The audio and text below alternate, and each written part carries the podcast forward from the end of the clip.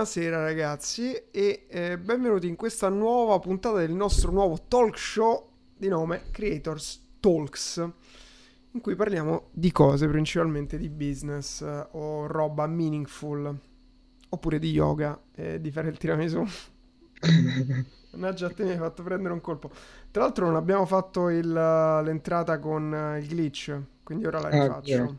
Ah, Ragazzi, domanda, si vede rallentato il mio video? Sì, ti, io ti vedevo rallentato, ma perché hai messo la telecamera nuova, immagino. Eh cioè, sì. La Sony, è beh, era il solito problema che, che mi arriva dopo un'ora se metti la Sony.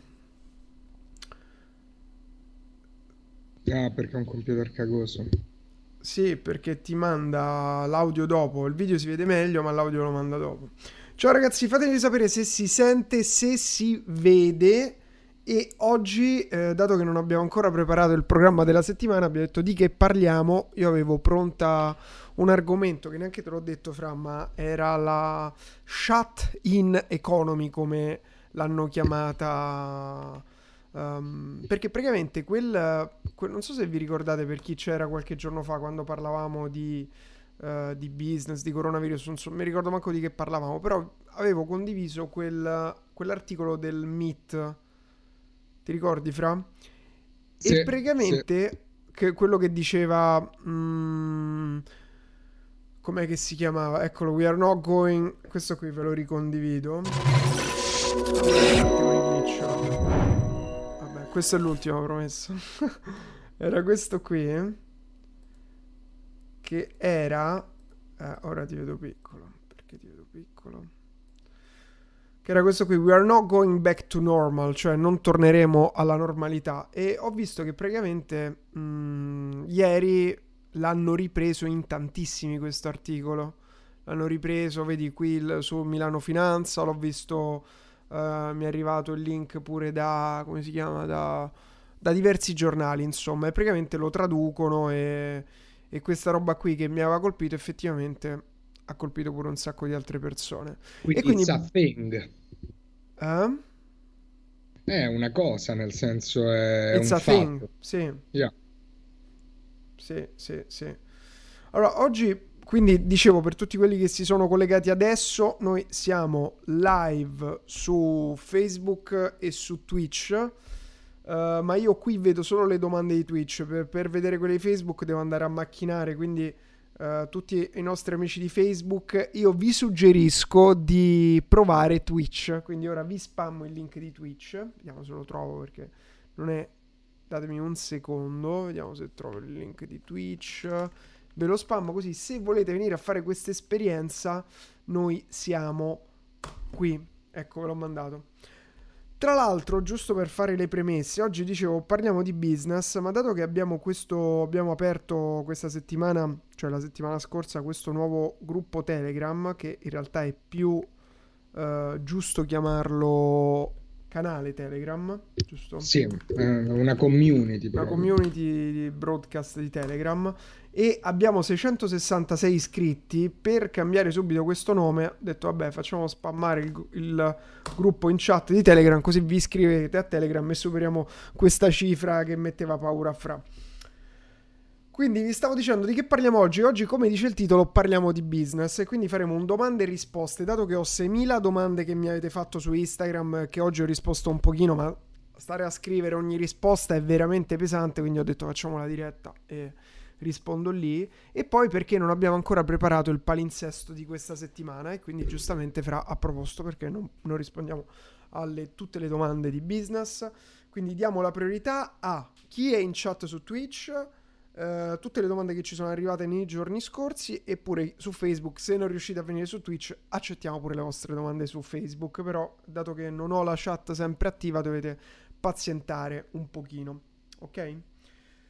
E stavo dicendo uh, che c'era questo articolo qui We are not going back to normal che è stato ripreso pure da diverse testate del Meet Technology Review che parlava del non torneremo più alla normalità, ecco come sarà la vita dopo la pandemia.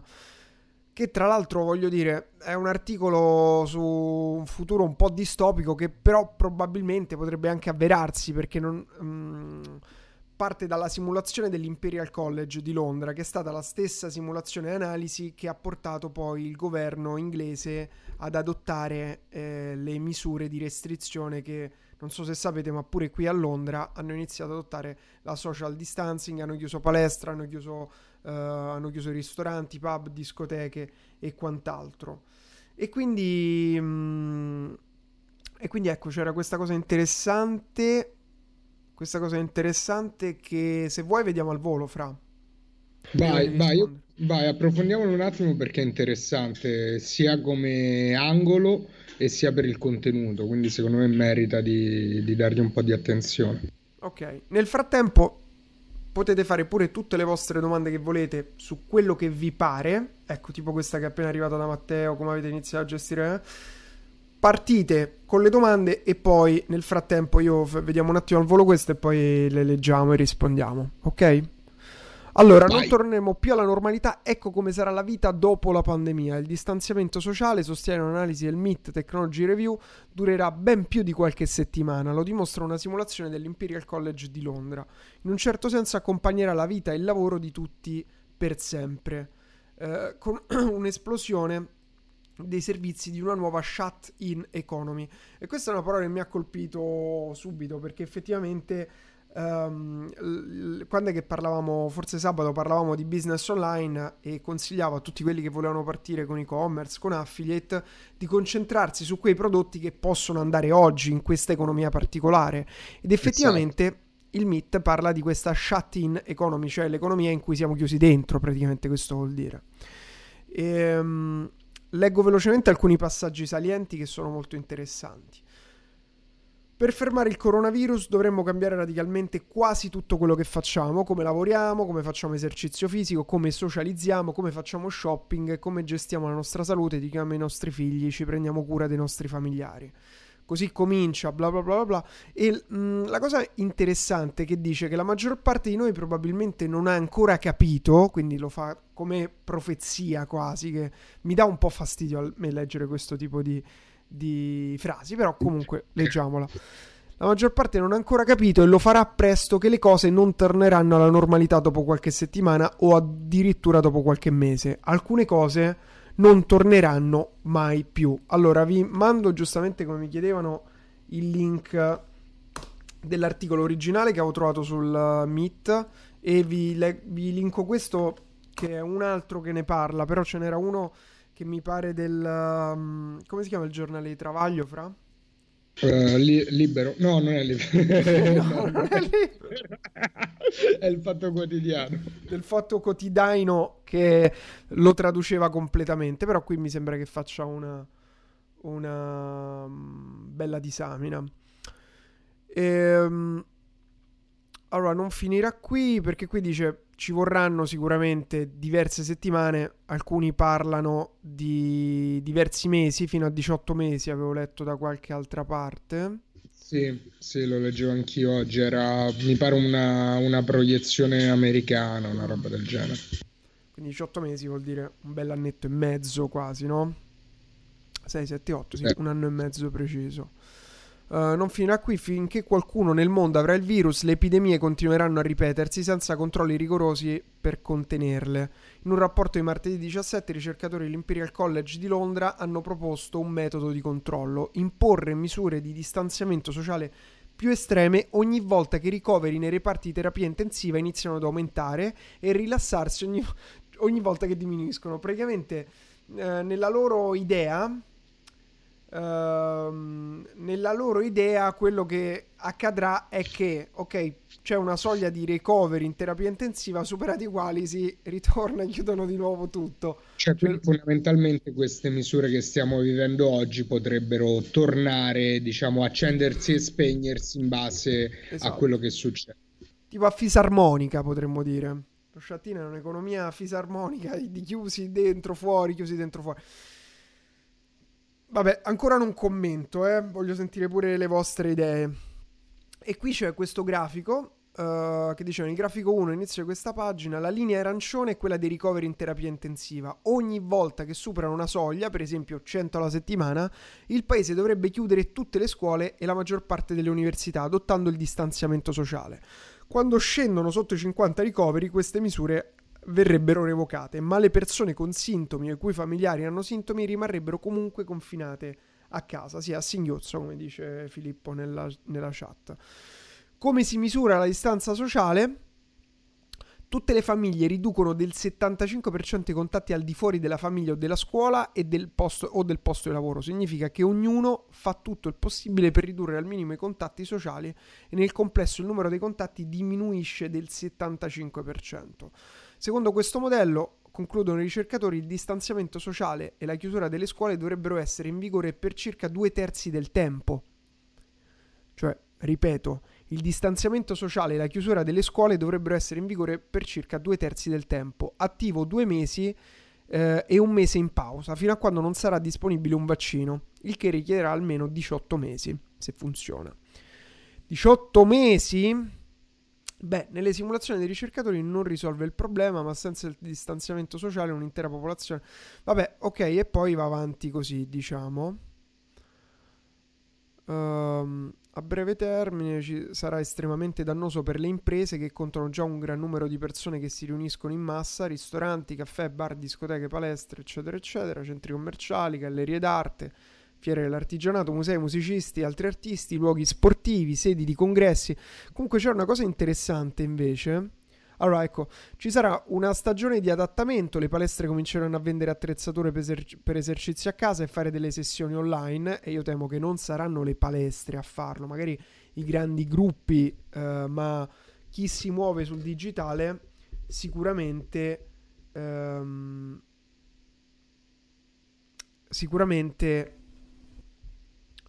chi si muove sul digitale arriva prima di una palestra che magari ha milioni di euro, come per esempio la Virgin, bloccati in affitti, in, in strumentazioni, eccetera. Certo. Anche perché poi più grandi sono, sono i gruppi e più è difficile, diciamo, rispondere velocemente a una nuova esigenza. Allora, Uh, a breve termine probabilmente troveremo compromessi imbarazzanti che ci permettono di mantenere una certa prevalenza di vita sociale, forse le sale cinematografiche taglieranno dei posti. Allora, sicuramente, cioè... Mm, allora, eh. Poi dicono c'è sì il fatto che può consolare che diminuiranno le misure con, ampie- l- l- con l'impatto sociale, diminuiranno l'impatto sociale dei viaggi, favoriranno il ritorno alle fi- filiere produttive locali. Comunque uno scenario veramente molto, diciamo, estremo quello che viene profilato, eh? Sì, sì, ma loro nello specifico lo profilano solo eh, per l'assorbimento del, di questo virus, passami il termine, o in generale per, per il futuro che ci aspetta? Allora, diciamo che ora, vedi, mh, mm, ora parlano del Covid, ma uh, però dice sarà d'aiuto anche per le future pandemie. Ok. Comunque finisco, finiamo di vedere queste robe qui che è quasi finito. Breve termine, eh, l'abbiamo visto. In definitiva verrà ripristinata la capacità di socializzare in sicurezza sviluppando modi più sofisticati per identificare sia chi è a rischio di malattia e chi no, discriminando legalmente chi lo è. Si possono vedere i primi segnali nelle misure che alcuni paesi stanno prendendo. Israele utilizzerà i dati di localizzazione dei cellulari con cui i suoi servizi segreti rintracciano i terroristi per rintracciare le persone che sono state in contatto con i portatori noti del virus. Ok? Cioè cose che facilmente stanno già avvenendo. Avvicinati al microfono, dico, ragazzi, mi confermate che si sente? Qui io vedo che l'audio mi dà tutto verde. Eh, fatemi sapere se si sente.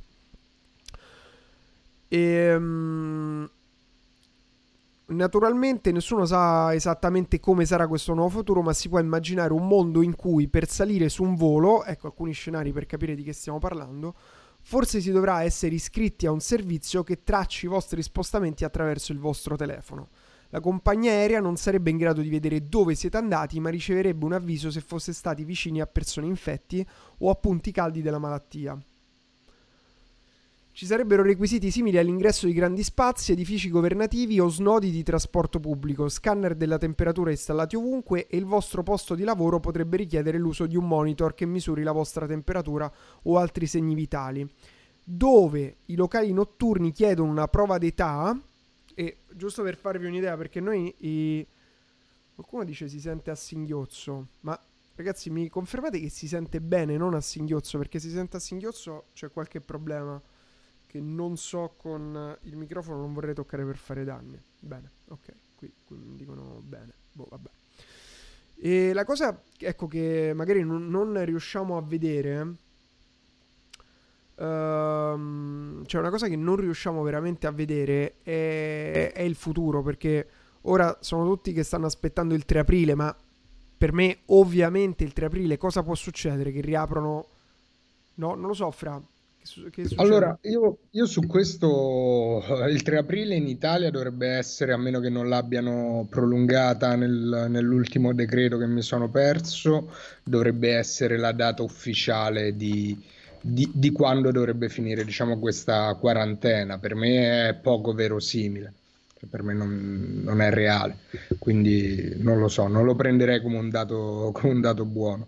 No, per dire che... Um Uh, sicuramente ver- io credo che verrà, verrà, rimandato perché non è che siamo messi proprio bene bene ora sul, su quello che sta succedendo, no? Eh no, eh no, infatti non, come ti dicevo, secondo me verrà assolutamente prolungato, ma proprio per necessità finiolo- fisiologiche. Ah ok, Roy mi dice che ha le cuffiette si sente strano perché non ho capito come mai questo microfono a volte mi mette l'audio a destra, a sinistra, fa una sorta di stereo, questo me l'avevano detto. Forse quando parlo così si sente in un modo, quando parlo così si sente un altro. Sì, può essere, risolveremo anche questo. Però insomma, ecco, da... Plasmer. Eh? È un microfono per fare ASMR. sì, non, non ho capito perché, quindi dipende da dove guardo. Comunque, insomma, dagli ultimi numeri, 600 morti al giorno in Italia, 500 in Spagna, uh, 6.000 nuovi, 5.000, 7.000, 8.000 contagi al giorno, non mi sembra il momento di fermare la quarantena, secondo questa strategia, no? Eh no, no, assolutamente.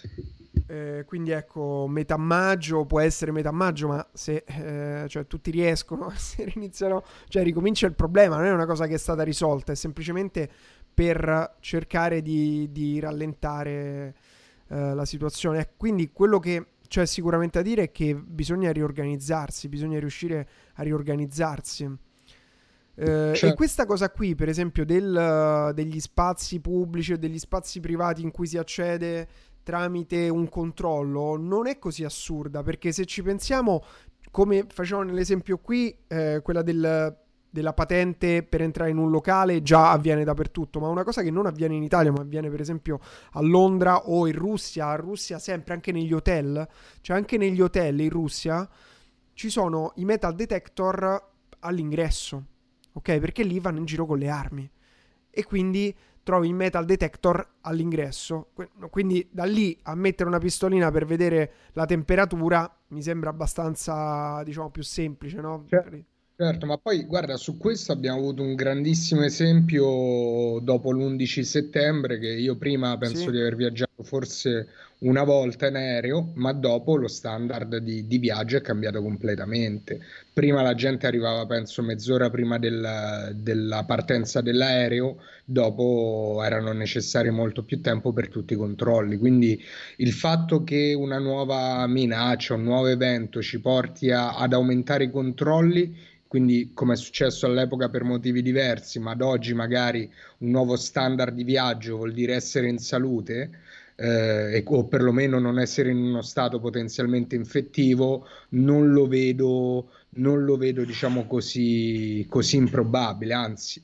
Basta, su questo poi basta vedere la Cina che sta avanti di 50 anni, poi chiaramente con una sfumatura dittatoriale però sta avanti 50 anni che loro addirittura nelle scuole l'accesso è, ai tornelli è garantito tramite facial ID quindi loro ti, ti fanno la, la, verifica facciale e poi ti lasciano passare, piuttosto che nel video che vedevamo l'altro giorno, loro lì già hanno implementato tutta una serie di misure che ti obbligano a collegare, che ne so, i dati appunto dei, della cronologia delle posizioni per accedere a metro piuttosto che edifici pubblici, piuttosto che edifici istituzionali, quindi credo che da ora in poi, soprattutto nei viaggi, cioè soprattutto in quelle cose di massa, eh, verrà introdotta un, un, qualche controllo su questo, sulla salute. Poi nello specifico verrà fatto per il Covid, ma in generale ehm, verrà fatto secondo me a prescindere che sia questa volta o la prossima, nel senso che come vedevamo prima, stavamo guardando con Gian un, un servizio del TG3, mi pare del TG1 degli anni 70 e si parlava di un'influenza normale che era partita dalla Cina, però ci aveva messo 18 mesi ad arrivare in Italia, perché all'epoca ci spostavamo di meno, era meno immediato il viaggio e via dicendo. Quindi più più diventiamo velo- veloci, più, ci, ci, più viaggiamo, più entriamo in contatto con altre persone, più chiaramente tutta una serie di garanzie devono essere soddisfatte per il bene di tutti. Cioè, vedi il discorso che ti, adesso per andare in aereo devi passare metal detector, non puoi portare più di tot liquidi e via dicendo, non perché hanno paura che affoghi la gente col sapone, ma perché eh, sanno che più di quelle quantità non possono fare danni. Sì, che poi magari un giorno sarebbe da parlare pure di questo. Um, però tutti i momenti in cui ci sono tragedie, in cui la sicurezza nazionale viene messa in pericolo, è il momento in cui ti piazzano dentro delle belle leggi ammazza privacy che altrimenti in periodi tranquilli non si potrebbero, non si potrebbero mettere. Certo, sarebbero inaccettabili per le persone. Mm. Comunque, a livello di business, ora fatta questa breve disamina che mi ha colpito perché la, io l'avevo letta qui sul Meet, insomma, e giusto per darvi un'idea, um, anche l'Imperial College è uno dei più accreditati, delle università più accreditate del, dello UK, ed è tra l'altro lo studio dal quale poi l'Inghilterra si è rimessa in linea con gli altri paesi dopo che avevano fatto una previsione di morti con la loro strategia uh, con la loro strategia di no rido perché Fra dice mentre Gian fa scorte di acqua Fra si alcolizza eh, sì ma io non faccio scorte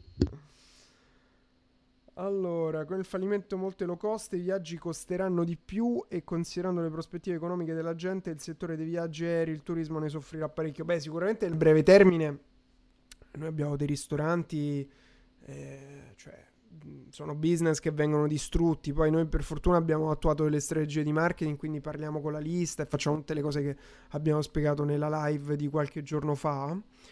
Uh, però di base sono tutti business che ne risentiranno tantissimo, dai viaggi al turismo. C'erano dei miei amici che mi dicevano ho problemi a affittare le, i miei Airbnb Uh, in Italia che devo fare? Eh, cioè, a cioè... proposito di questo, io stavo parlando con Giorgio prima, che è um, il mio amico di, di, Toronto, lui fa investimenti immobiliari ormai da, da anni e mi ha detto che anche lì si stanno riversando sul mercato della, della compravendita tutta una serie di immobili che erano su Airbnb perché chiaramente su Airbnb un sacco di gente ha levreggiato tra mutuo e poi i, i soldi, diciamo le fee di Airbnb, cioè proprio l'affittare a, a, notte in un mercato molto ricco perché poi Airbnb è internazionale, no? Quindi effettivamente tante bolle immobiliari sono state anche eh, spinte da Airbnb perché chiaramente nel momento in cui tu hai un bene che nel mercato locale vale 10, ma se lo metti nel mercato internazionale vale 20, è chiaro che di conseguenza fa, fa, salire anche il costo di quel bene, cioè sale anche il mercato precedente a quello, ovvero quello della compravendita di immobili. E, e adesso io ho fatto questa esperienza su Milano che, che, vedo in portali come Idealista, Immobiliare.it, Casa.it, eh, una marea, adesso veramente giorno dopo giorno aumentano una marea di case che prima stavano su Airbnb però cam- chiaramente devono cambiare modello. Invece Giorgio mi riportava che in Canada stanno proprio vendendo alcuni. Ma guarda, ti dico di più, qui a Londra mm, stanno, stanno riandando sul mercato pure qui tante case, ma non solo quelle del, uh, de, del bed and break, dei bed and breakfast, pure quelle di tutta la gente che sta rimpatriando.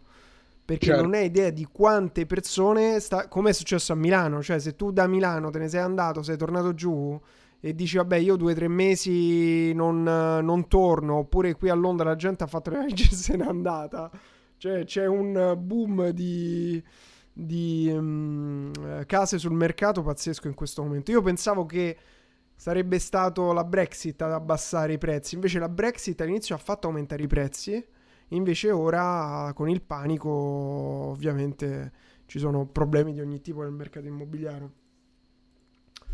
Comunque io andrei, se non ci sono domande su questo, a rispondere alle altre varie domande che erano arrivate. Per tutti i ragazzi che ci stanno seguendo su Twitch, schiacciate il cuoricione così vi iscrivete al canale e potete interagire con noi.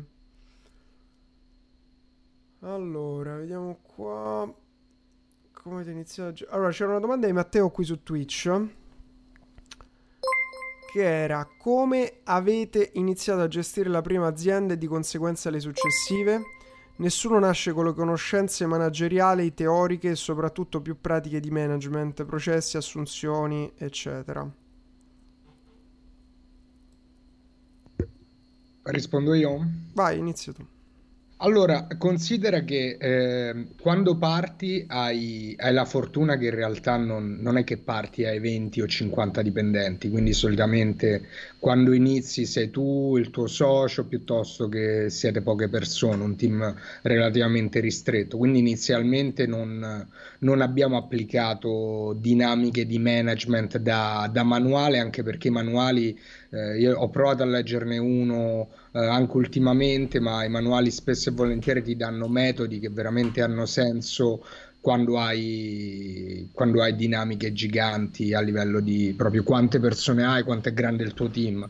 Uh, in generale, una delle cose per gestire il business che ci ha aiutato tanto all'inizio è stato un libro che, che si chiama Emit, il mito dell'imprenditore e, e, quello è stato un libro molto interessante perché ci ha dato per la prima, poi io parlo al plurale perché penso che almeno questo passaggio sia stato comune con te Gianna, però è stato interessante perché ci ha dato proprio una visione di eh, cosa voleva dire delegare, cosa voleva dire essere un imprenditore, eh, perché diciamo se sei un imprenditore per assurdo il tuo obiettivo è diventare è diventare la cosa meno importante nell'azienda, cioè il tuo obiettivo da imprenditore è fare in modo che l'azienda vada avanti senza di te, anzi se l'azienda deve andare avanti perché ci sei tu, non, non, si può dire che non sia un vero imprenditore.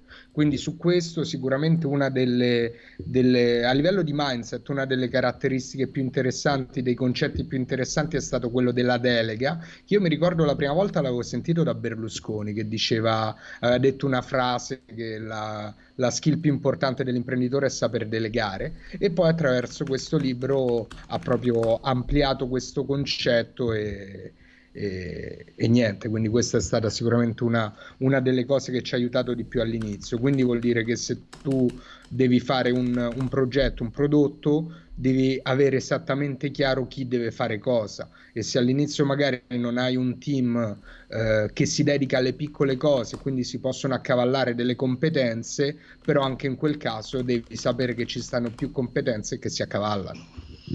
Stavo cercando se trovo quando diceva di delegare. Ma no, vedo solo. Chiedono a Berlusconi un parere su Greta Thunberg. Lui racconta la storiella sul Viagra. Classi. Oddio, adoro. Comunque, ragazzi, questo è il libro I Meet. Vi rimetto la copertina qui. In italiano non c'è, purtroppo. Uh, però è molto carino. La, la, è un racconto, mi pare, se non sbaglio. Eh? Sì, sì, è, è il tipico, diciamo, libro di business americano, nel senso che ti dà dei concetti attraverso una storia, quindi si assimilano abbastanza facilmente perché è proprio tutta la trama che ti fa da metafora. Il mito imprenditoriale, eh, l'imprenditore, il manager e il tecnico, le fasi, getting, getting some help, beyond the comfort zone Principalmente, se non sbaglio, era la storia di questa. Mm, di questa pasticcera che era brava a fare le torte e si apre una pasticceria. O esatto. No, del... Sì? Sì, O sì, sì, dell'hotel? era- era- no, no, pasticceria, perlomeno quello, la versione che ho letto io era della pasticceria, poi ne hanno fatte 20 versioni, quindi non lo so. No, non so se poi E, faceva un esempio lui perché fa diversi esempi della- del- all'interno per spiegare faceva l'esempio del- dell'hotel. Però il concetto di base è quello di dire eh, ci sono, capire quali sono le cose da fare e fare delle procedure riguardo a quello. A me, diciamo, come risposta invece mi veniva in mente un'altra cosa a questa domanda, che è come iniziare a gestire la prima azienda e le successive. Nessuno nasce con le... co- Allora, io mi ricordo che la prima volta che ho aperto una società, proprio sono andato dal notaio, oggi ho scoperto che non devi neanche più andare dal notaio in Italia se fai startup innovativa. Eh, che c'è bella cosa, Eh? È una cosa meravigliosa. È un superamento cosmico. Però ancora, in realtà, ancora ce ne vuole. E, mm, e a Londra non esistono i notai, così giusto per dire.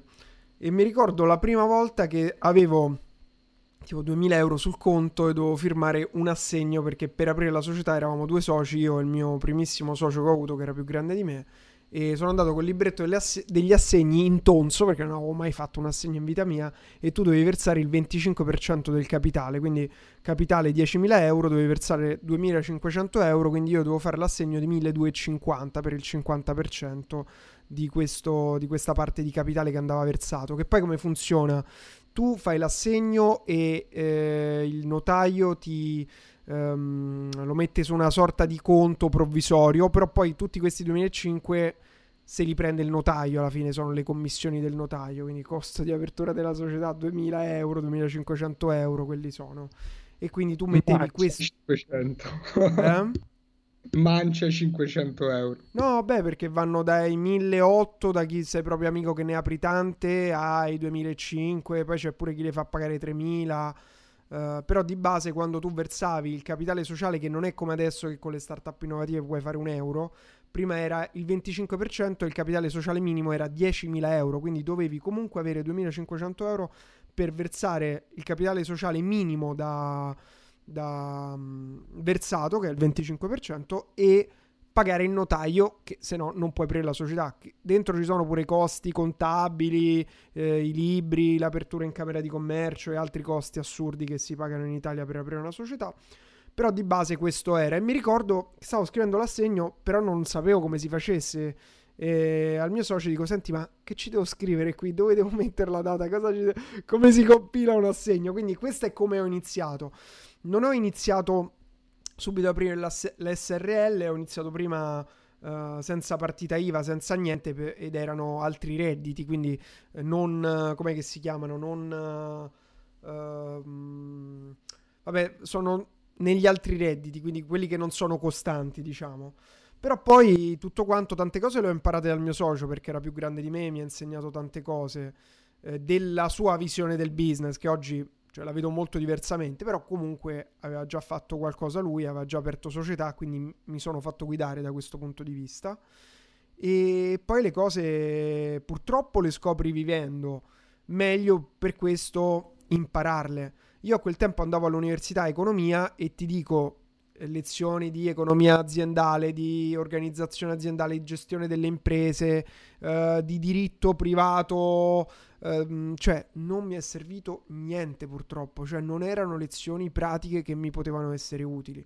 E devo dire che poi ho visto che magari in tante, quella era una triennale, ho visto che tante volte nelle specialistiche, eh, oppure tipo dove insegno io, si, si parla di cose pratiche, oppure anche alla Bocconi, dove facciamo qualche lezione, vengono invitati imprenditori, manager, anche se spesso il problema qual è? Che vengono invitati manager di grandi aziende il funzionamento di una grande azienda non è minimamente paragonabile a una startup o a una piccola azienda. Quindi su questo...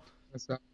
E questo, questo avviene veramente in tutto, cioè il problema di prendere come modello una cosa grande che non è che è nata grande o che magari spesso e volentieri risponde a dinamiche diverse, quindi basta pensare che grandi aziende sono obbligate, tra virgolette, a investire budget pubblicitario perché eh, gli abbassano l- le tasse che dovrebbero pagare piuttosto che un tot lo possono scaricare in un modo specifico, mentre quando tu parti da zero, sei nel piccolo, quelle regole per te non hanno proprio alcun valore, quindi eh, rag- devi proprio ragionare in modo diverso. Sì, allora, uh, continuo a leggere le domande. Ha più successo una... No, sono io che scrivo. Una startup fondata da un esperto del settore o da un fondatore che ha solo l'idea? Non so se ha senso la domanda. Cioè, che come di tira i dati e viene pari o dispari. Dipende di chi stiamo parlando. Però di base, ecco, un concetto molto interessante di cui parla Emit è la differenza tra tecnico, manager e imprenditore. E questa differenza, ora per quanto me la ricordo perché parliamo di un libro che ho letto dieci anni fa, uh, però era proprio sul fatto che generalmente sono i tecnici, quindi quello che tu chiami l'esperto del settore, uh, sono i tecnici, ovvero io so fare bene le torte, mi apro una pasticceria. E questa cosa qui eh, è il problema degli, di tutti, della tutta piccola e media impresa, ma all'inizio ti avrei detto italiana, oggi ti dico mondiale, ovvero che sono i tecnici che aprono imprese e quindi non sanno fare gli imprenditori né fanno lo sforzo di fare qualche corso, di leggersi qualche libro, di imparare a fare gli imprenditori. Eh, la nostra insicurezza, fra posso dire, è stata comunque molto utile per imparare a fare cose, perché col fatto che uno non sapevamo fare gli imprenditori, due eh, ne eravamo consapevoli, tre ne eravamo spaventati, ci ha portato almeno a me sicuramente a leggere, poi non so tu come l'hai vissuta da dentro, però cioè da, nella tua esperienza, a me proprio io mi sono cagato sempre sotto nel cercare di capire più strategie possibile perché comunque volevo per prima cosa non, non, cioè, non, andare a fare un lavoro da dipendente e per seconda cosa riuscire ad avere un minimo di successo. Certo, guarda, nel mio caso eh, io mi ero focalizzato meno tra virgolette sulla teoria e più su qualche applicazione pratica, quindi mi ricordo che nel piccolo quando, quando eravamo in, in ufficio in Viale Mazzini a Roma, eh, più che altro mi studiavo come un ossesso tutorial, eh, guide per, anche per fare procedure, quindi eh, mi ero l'impegno che per, per, andare a colmare la paura del, del fare impresa lo mettevo nel, nell'avere tutto sotto controllo, quindi file di KPI piuttosto che procedure. Eh, mi ricordo quando avevamo iniziato che avevamo assunto due ragazze a, a, a, in Europol e erano solo dedicate a scrivere articoli per la SEO, parliamo del 2011. Eh, la cosa che facevo era mi facevo mandare un report eh, su Excel tutte le, se- tutte le, sere, quindi controllavo da lì le performance e, e poi i risultati. Quindi io mi ero più focalizzato su, più che sulla teoria imprenditoriale, che poi si rivela anche eh, preziosa nella pratica, chiaramente, più proprio sul controllo, quindi io sono, sono, un po' più di questa parrocchia qui, però mi rendo conto che, che servono entrambe le cose, nel senso che sicuramente eh, leggere, poi questo io l'ho, l'ho, scoperto negli anni perché non sono mai stato un grande appassionato di lettura, però leggere chiaramente ti dà l'esperienza di altri e quindi ti fa risparmiare tempo, soldi, energie, cioè leggere piuttosto che fare un corso, un videocorso, quello che è. Sì, eh, sì, sì, sì, sì, stavo leggendo un po' di domande. Mm. Elon Musk da imprenditore a tecnico, se non sbaglio, perché non trova bravi ingegneri, un pazzo, dice Roy. Sì, diciamo che ecco, la, stavo finendo la, la distinzione tra tecnico e imprenditore, principalmente il tecnico è quello che sa fare le cose, l'imprenditore è quello che sa organizzare l'azienda, orchestrare il tutto affinché funzioni, il manager è quello che sta giorno per giorno sul pezzo a vedere che, fun- che funzionino tutte le cose. Quindi chiaramente um, forse mi pare che i Meet addirittura delegasse pure la parte manageriale. Io consiglio all'inizio soprattutto che uno non ha soldi per prendere manager un imprenditore deve essere imprenditore e manager, poi quando cresci puoi mettere dei manager e, ehm, cioè all'inizio tu devi avere tutti i cappelli, devi essere il direttore vendita, il direttore marketing, eh, il CEO, eh, il, anche il grafico io ho fatto certo, dentro. Certo, assolutamente sì. Su questo, questo secondo me è importante e, e, la sfida secondo me è importante quando da imprenditore hai più ruoli è mantenere diciamo il ruolo mentre lo fai, cioè se, se sei il proprietario di un'azienda, hai fondato una startup, ma poi sei in fase di vendita, eh, non è che devi comportarti da imprenditore, lì devi fare il venditore. Quindi quando ti metti un cappellino lo devi mettere come si deve nel senso che anche se hai più ruoli è bene che tu sappia quali sono i ruoli è bene che tu sappia che ogni ruolo chiaramente ha delle caratteristiche diverse e va trattato in modo diverso. Io mi ricordo in Europol i, i primi tempi che avevamo, avevamo, veramente il sito, una landing e, e, neanche il form perché arrivavano chiamate dirette su un cellulare eh, che avevo messo io di lavoro. Mi, mi, ricordo chiamate alle 7 di mattina, una follia, io che mi, magari stavo dormendo, mi svegliavo con gli occhi allucinati, riprendevo un attimo coso, buongiorno, sono bla bla bla, consulente di Europol, cioè non mi presentavo chiaramente come proprietario piuttosto che altro, io lì stavo facendo il consulente capito? Quindi poi chiaramente l'ego su questo non aiuta, però secondo me avere questa freddezza sicuramente di, di capire che anche se sei l'imprenditore ma in quel momento stai facendo customer care, tu devi fare customer care, cioè il cliente è molto più importante di te, capito? Quindi non so se si è capito, però il concetto, il concetto è proprio questo. Mm, quindi non mi ricordo che stavo dicendo. Vabbè, sto leggendo le domande. Personalmente ho trovato più utile leggere storie di successo e di insuccesso di imprenditori su come hanno fondato la loro impresa e del loro atteggiamento mentale rispetto ai tre anni di economia. Sì, economia non credo che sia stata strutturata per imparare a fare gli imprenditori, ecco, questo sicuramente. Uh, ci sono invece delle specialistiche, che, tipo quella dove insegno io, che sono proprio studiate per fare business uh, internazionale, eccetera. Um, che volevo aggiungere a questa roba? Ah, ecco, il problema della vita degli imprenditori è che è, è, sicuramente fantastico, anche motivante leggere la vita degli imprenditori di successo, poi perché quelle di insuccesso, insomma, a parte che non sono scritte, se sono scritte la gente non le legge e quindi c'è altro poco da aggiungere. Però il problema è che non ci sono le strategie lì.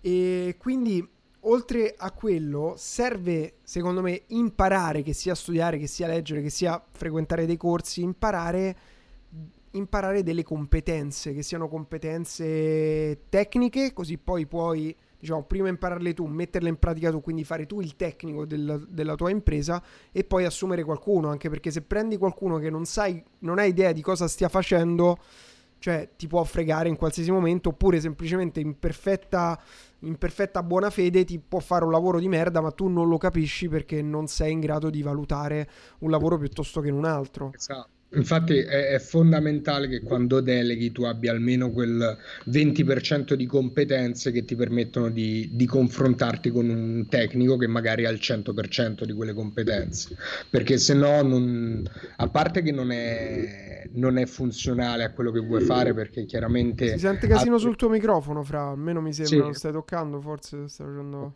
qualcosa. Non, e, non lo so. E quindi sicuramente sapere quello di cui parli con un tecnico, che magari è quello che ti fa il sito, magari è quello che ti fa un'app, magari è quello che ti fa anche, anche un mock-up per, per qualcosa, è fondamentale, almeno le basi, perché se no da una parte non hai strumenti proprio per capire quello che ti dice e magari non vuoi, non vuoi dimostrargli che non sai le cose, perché chiaramente quando un tecnico capisce che davanti una persona che non sa quello di, di cui sta parlando, o perlomeno non conosce la materia, non ti dico che se ne approfitta, però chiaramente sta facendo un, la- un lavoro diverso, dentro magari c'è anche un discorso di consulenza per capire che cosa ti deve fare perché quello che avevi in mente tu non è, non è fattibile e via dicendo. Quindi sì, è vero che non devi fare tutto tu, però devi parlare la lingua di chi fa le cose.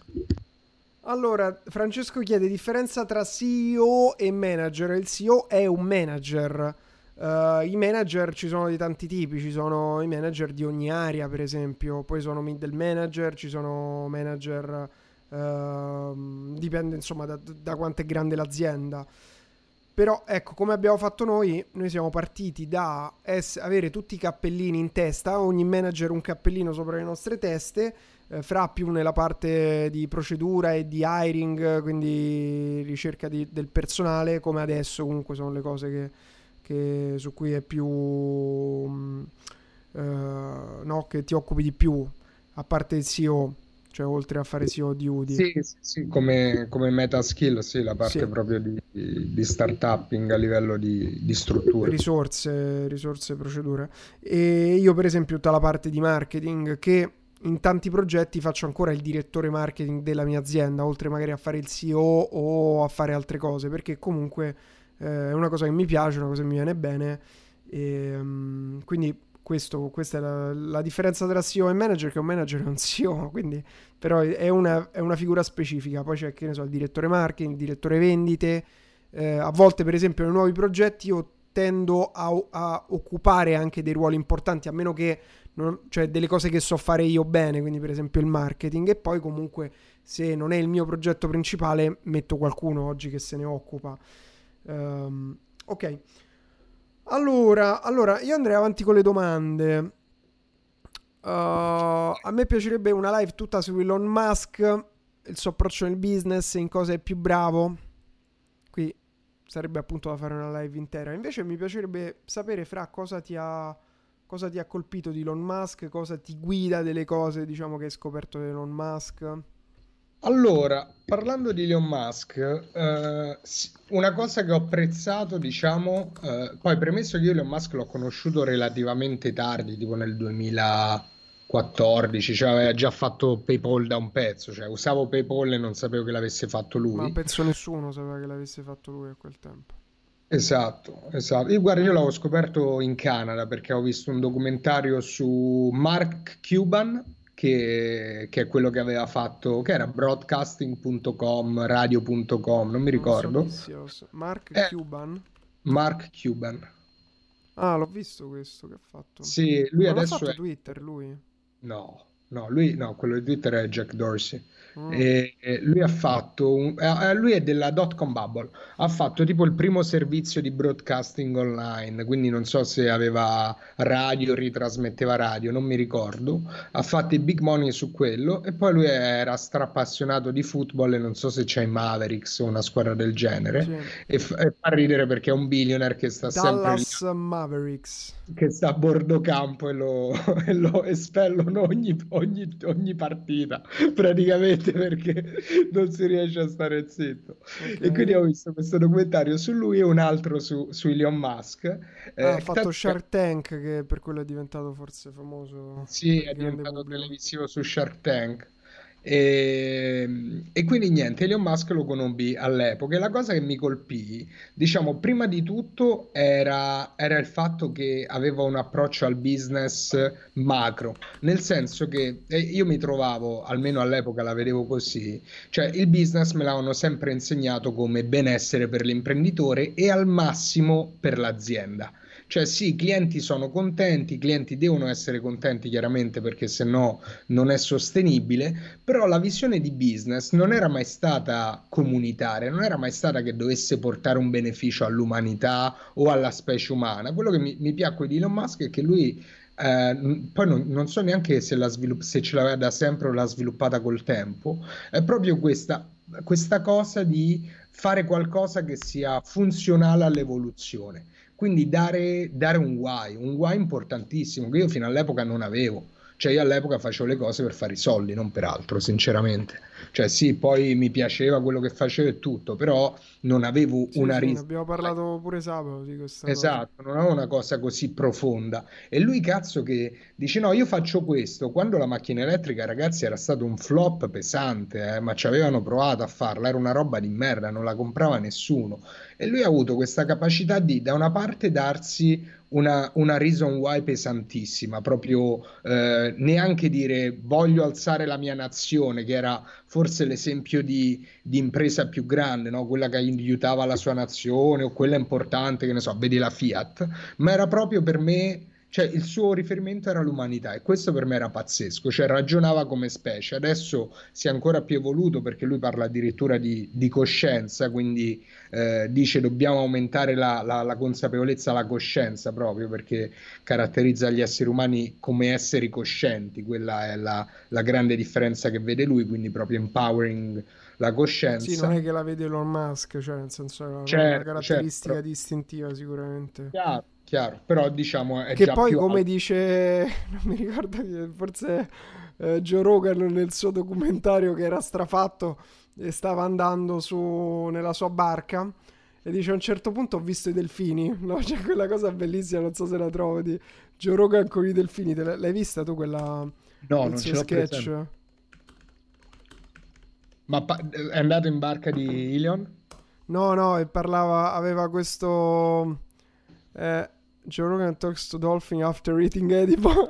questo mi fa tagliare, ti prego, te lo devo mettere. Questo mi ha fatto veramente morire. Vai, non l'ho visto, adoro. I love pot, but the people that are making edibles need to Allora, le persone che... Gli edible, che sono, penso, la droga che... la marijuana commestibile, no? Sì, sì, sì, sono cose che si mangiano fatte con la marijuana, Sì, che che dice... ti danno un effetto molto più forte perché invece che essere fumati vengono proprio assorbiti dalle pareti dello stomaco. Cioè, se vuoi fare uno scherzo, dai un edible a qualcuno che non lo sa. eh, sì, uno scherzo di merda, se vuoi fare uno L'ho, scherzo... l'ho fatto, l'ho fatto una volta. Ok, poi ci racconti il tuo scherzo. Ma allora qui lui dice chi fa gli edible dovrebbe slow down, dovrebbe darsi una calmata. Oh my god. Si sente ragazzi l'audio? I had a pot gummy bear the other day. Uh, I, I had a pod gummy bear che si è fatto un orsetto, uh, un orsetto di gomma al- all'erba. I think we can all agree a gummy bear shouldn't be able to steal your soul. Siamo tutti d'accordo che gli orsetti di gomma all'erba non dovrebbero rubare la tua anima. Right? the fuck are these people making these things, man? They're not consistent. That's also part Ragazzi, mi fate sapere, voi parlate inglese? Parlate inglese o ve lo devo tradurre? of the problem.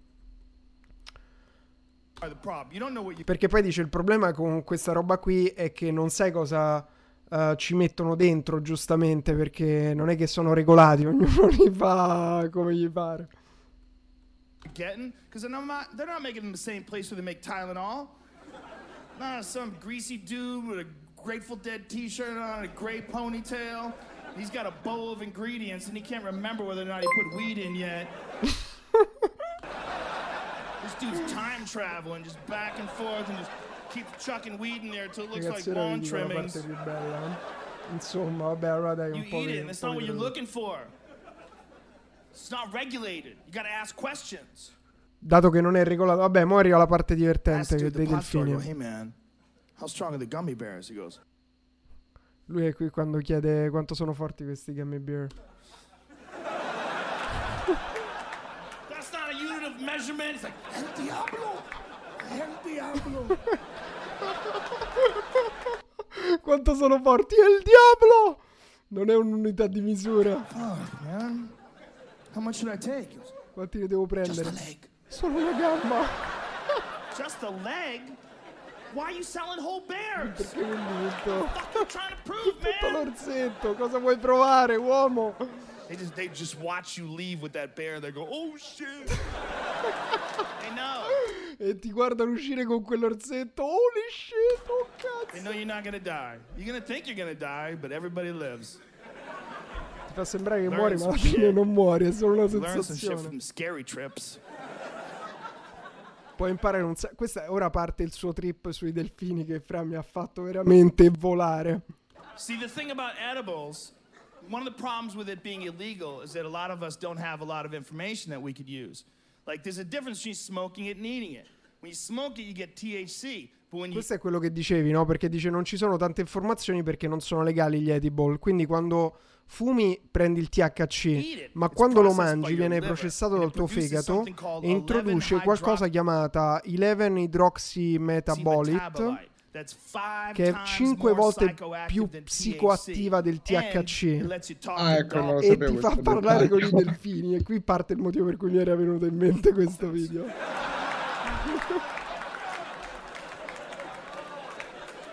This is a real moment that changed my life. Questo è il momento, un momento che ha cambiato la sua vita. E stava, stava fishando, come si dice, stava pescando alle Hawaii su questa barca. Ero così fatto figure out which che stavo cercando di capire da che parte girava la terra. Like, the boat's going... sì, comunque per, per, Roy dice questo è il, fat- è il tizio con cui uh, Elon Musk si è fatto la canna in diretta che è stato ripreso da tutto il mondo. E lui sta cercando di vedere da che parte gira la terra. For like 20 minutes, I'm paralyzed. Per 20 minuti. So while this is all happening, these dolphins just show up. Allora, ti chiudi sulle piccole cose. Mi fa tagliare. Allora dice, mentre facevo tutti questi calcoli dei delfini, si, eh, si arrivano dei delfini. Non so se siete mai stati ehm, intorno, se siete mai stati vicino a dei delfini selvatici. Have you ever been around wild dolphins? They're very trippy. It's, it's very different than you expect. Sono molto differente da come ti, as- ti aspetti. Perché ti guardano. They, they like you out. like pop out of the water. Ti controllano. Like, Escono fuori dall'acqua e ti guardano. Like, a person, come delle persone. Cioè ti guardano come se fossero altre persone. Dopo ti racconto un fatto sui delfini. Ha detto, vabbè, comunque io ero così fatto che pensavo che stavo di, di star per morire. But, Ma sto facendo eye contact con questi delfini e inizio a pensare quanto sono intelligenti questi these fucking things, questi esseri. Perché noi stavamo pescando e i, pure i delfini mangiano pesce. Cioè, aspetta, mi sono perso qualcosa? Sì. Sì, no, i delfini pure mangiano pesce. Ma non catturi mai un delfino all'amo. Mai. Cioè, nessuno ha preso mai per sbaglio un delfino all'amo. Cioè, mentre pescava. Saltano e ti guardano così. E, e, e, questo mi ha fatto tagliare. Dice: Pensa se le persone vivessero nell'acqua. Li prendevi tutti i giorni.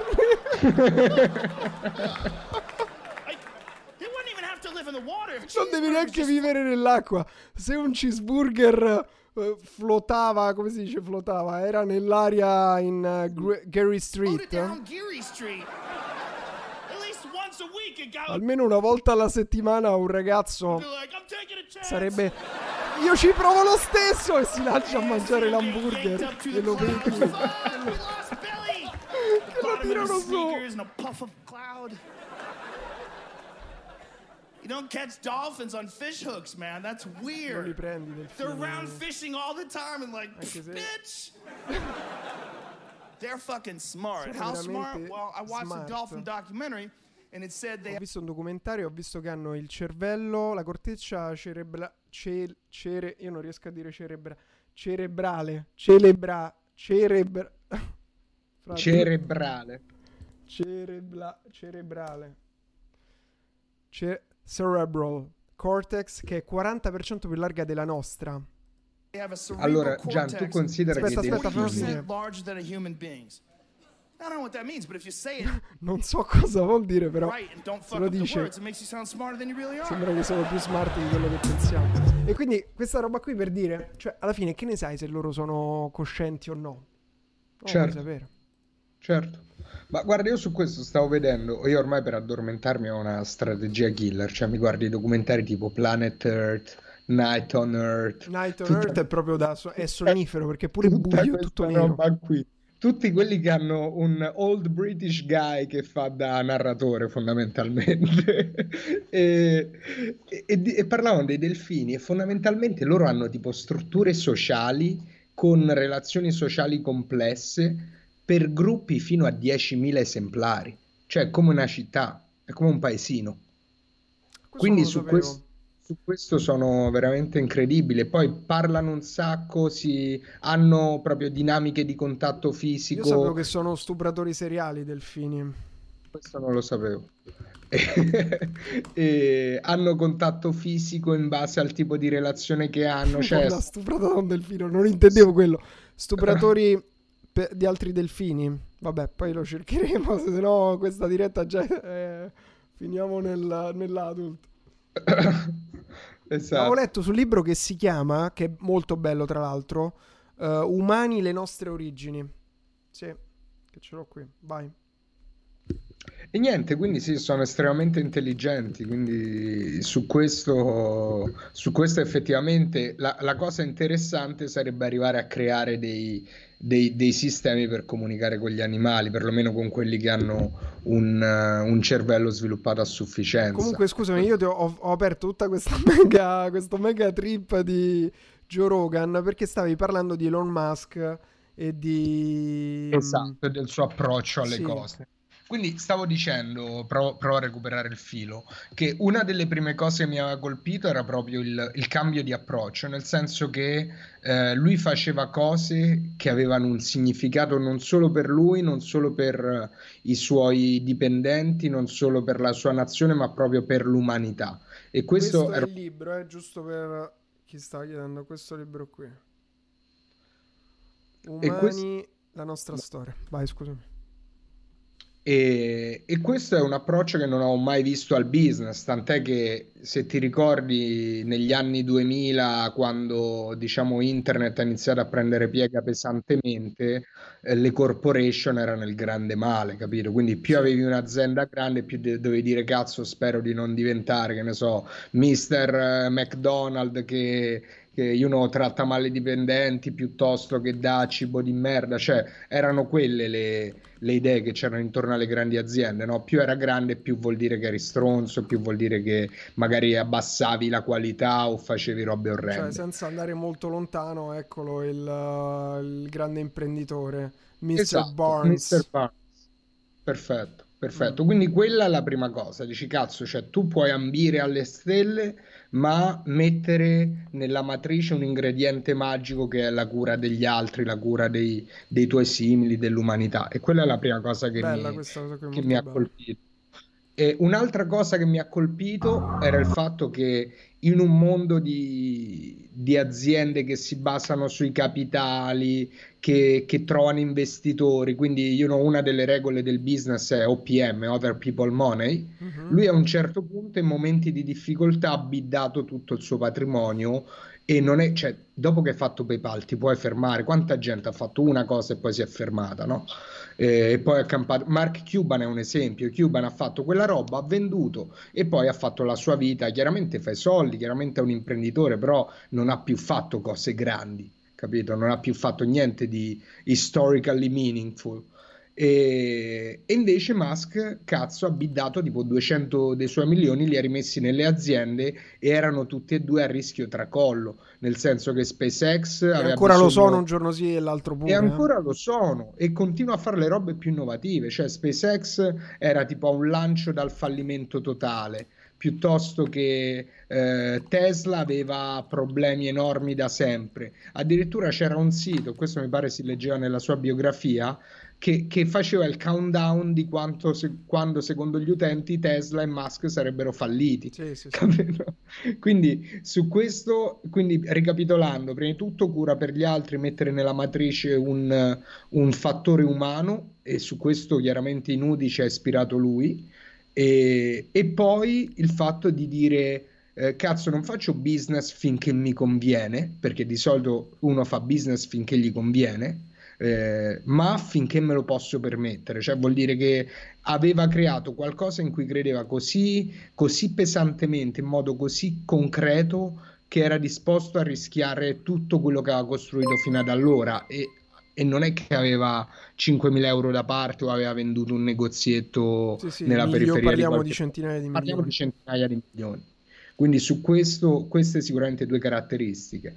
La terza eh, è che lui ragiona in modo molto basico, cioè che che parte da, da, concetti semplici, quindi non è che dice ho un'idea della Madonna, questa idea spaccherà, no, lui, lui, fa considerazioni numeriche, quindi dice ok, ad oggi, che ne so, parliamo di macchine, quanto inquina un'auto, piuttosto che qual è il costo per il trasporto di una persona, piuttosto che quanto costa in SpaceX, fai calcoli di quanto costa trasportare un chilo o un quintale di roba sulla stazione, eh, come si chiama, la Space Station, la stazione spaziale internazionale, e le sue considerazioni fa partire da quello.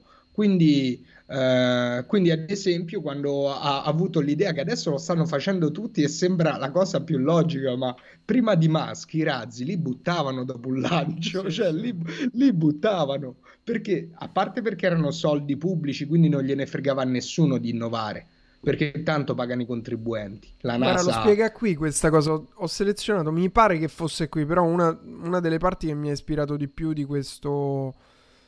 Uh, di, di, questo TED. Questo che vi sto mettendo qui è il TED di Elon Musk.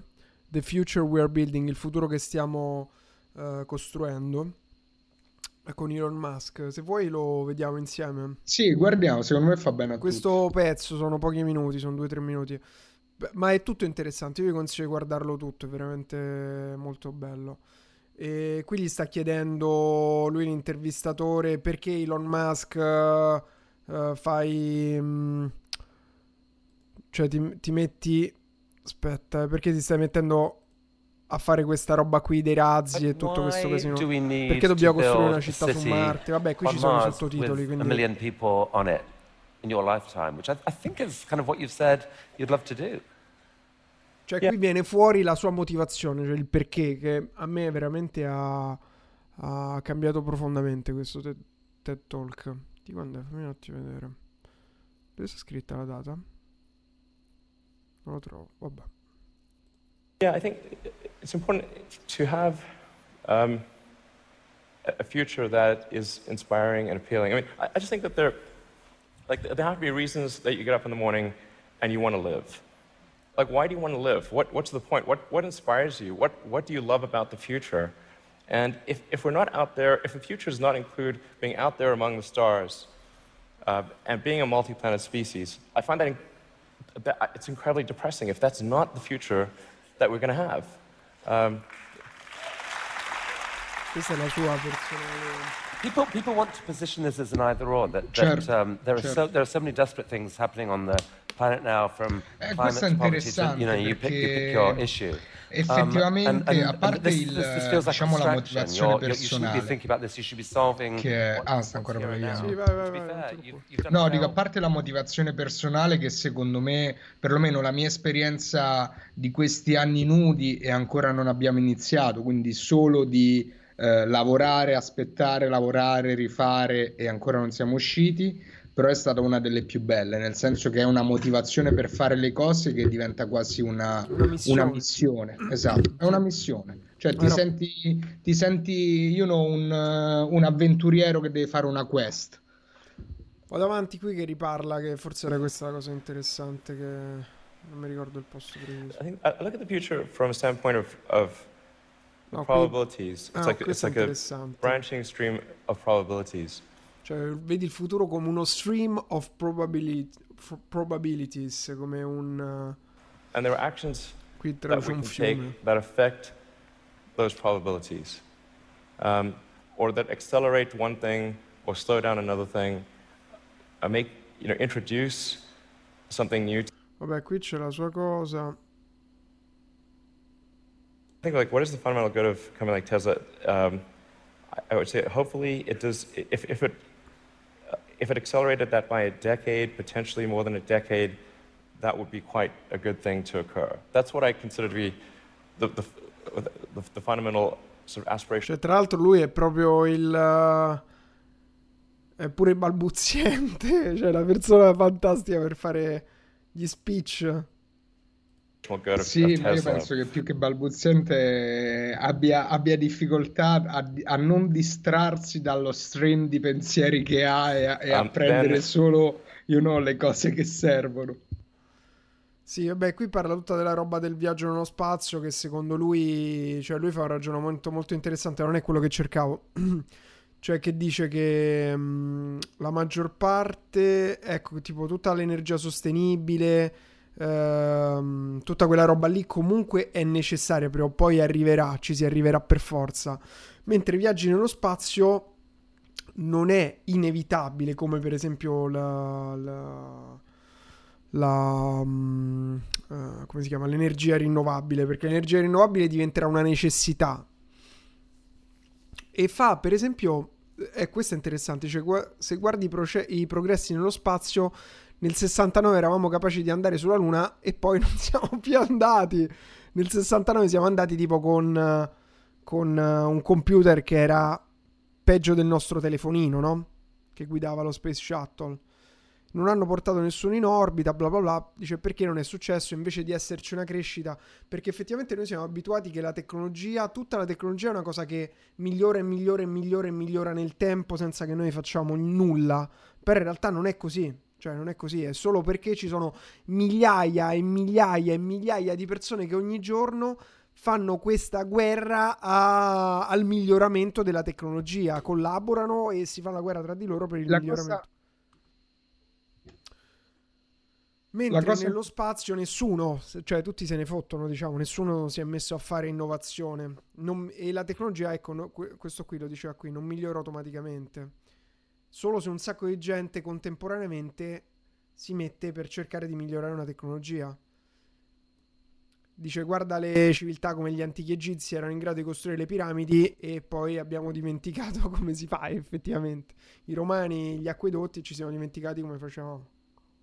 Certo, infatti una cosa interessante di questo discorso, non mi ricordavo che era tutto insieme, eh, sono due in realtà. La prima è il fatto che effettivamente non tutto è inevitabile, nel senso che per quanto alcune, alcune, cose possano essere giuste o corrette, quindi che ne so, dovremmo essere trattati tutti uguali, piuttosto che dovremmo, dovremmo avere tutti parità di, eh, non di outcome, ma di, come, come, lo definisce Jordan Peterson, parità di input. Di cioè, opportunità. Esatto, no? pari opportunità, però non è detto che si verifichi, quindi quella è la prima cosa. E quindi eh, fare in modo, darti come obiettivo eh, del tuo business, della tua vita, perché poi può diventare anche più grande del business, chiaramente, il fatto che si verifichi uno scenario che, che ti piace, che ti motiva, quella è una, è una, delle robe più fighe, penso, che abbia raccontato, che abbia pensato addirittura.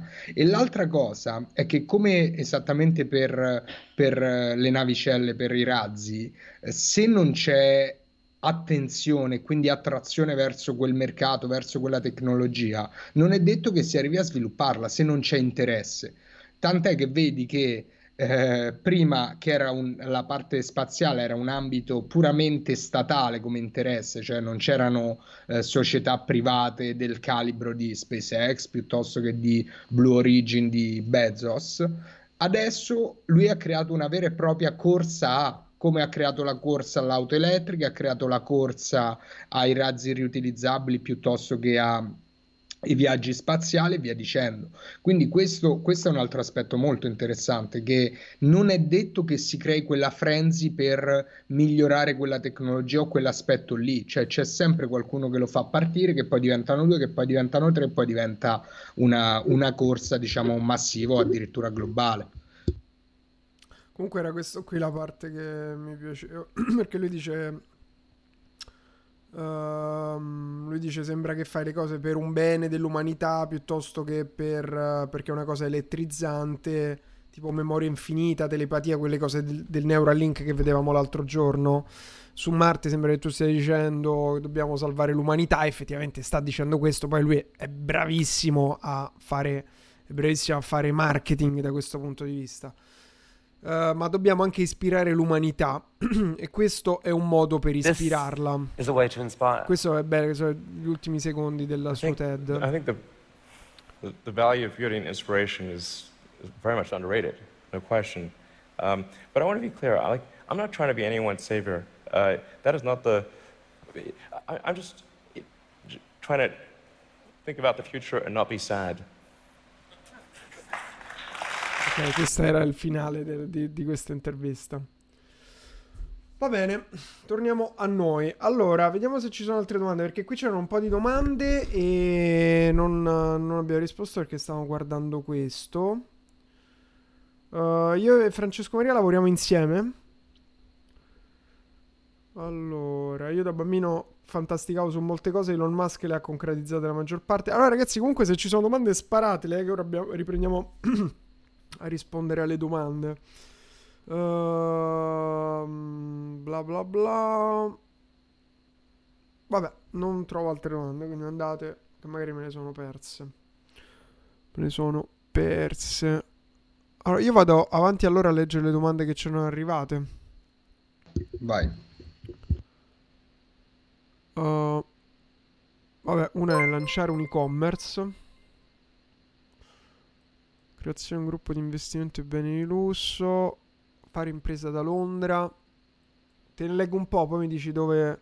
Sì, se, se, prima di leggere le domande, un'altra cosa interessante eh, potrebbe essere raccontare quando abbiamo iniziato, perché in realtà quando noi abbiamo iniziato a fare business, non so se te lo ricordi, ma il mondo parlava di crisi economica, mm. cioè proprio noi in quegli anni lì in cui abbiamo fatto i primi passi, in Italia c'era la crisi. Che è, un, che è una dinamica simile a quella che stiamo vivendo oggi o vivremo nei prossimi mesi o anni. E, e, una cosa interessante, una considerazione da fare, è il fatto che in momenti di crisi, vabbè, poi questa cosa è sputtanata dalla, dalla filosofia cinese ripresa dai formatori di crescita personale, eccetera, eccetera.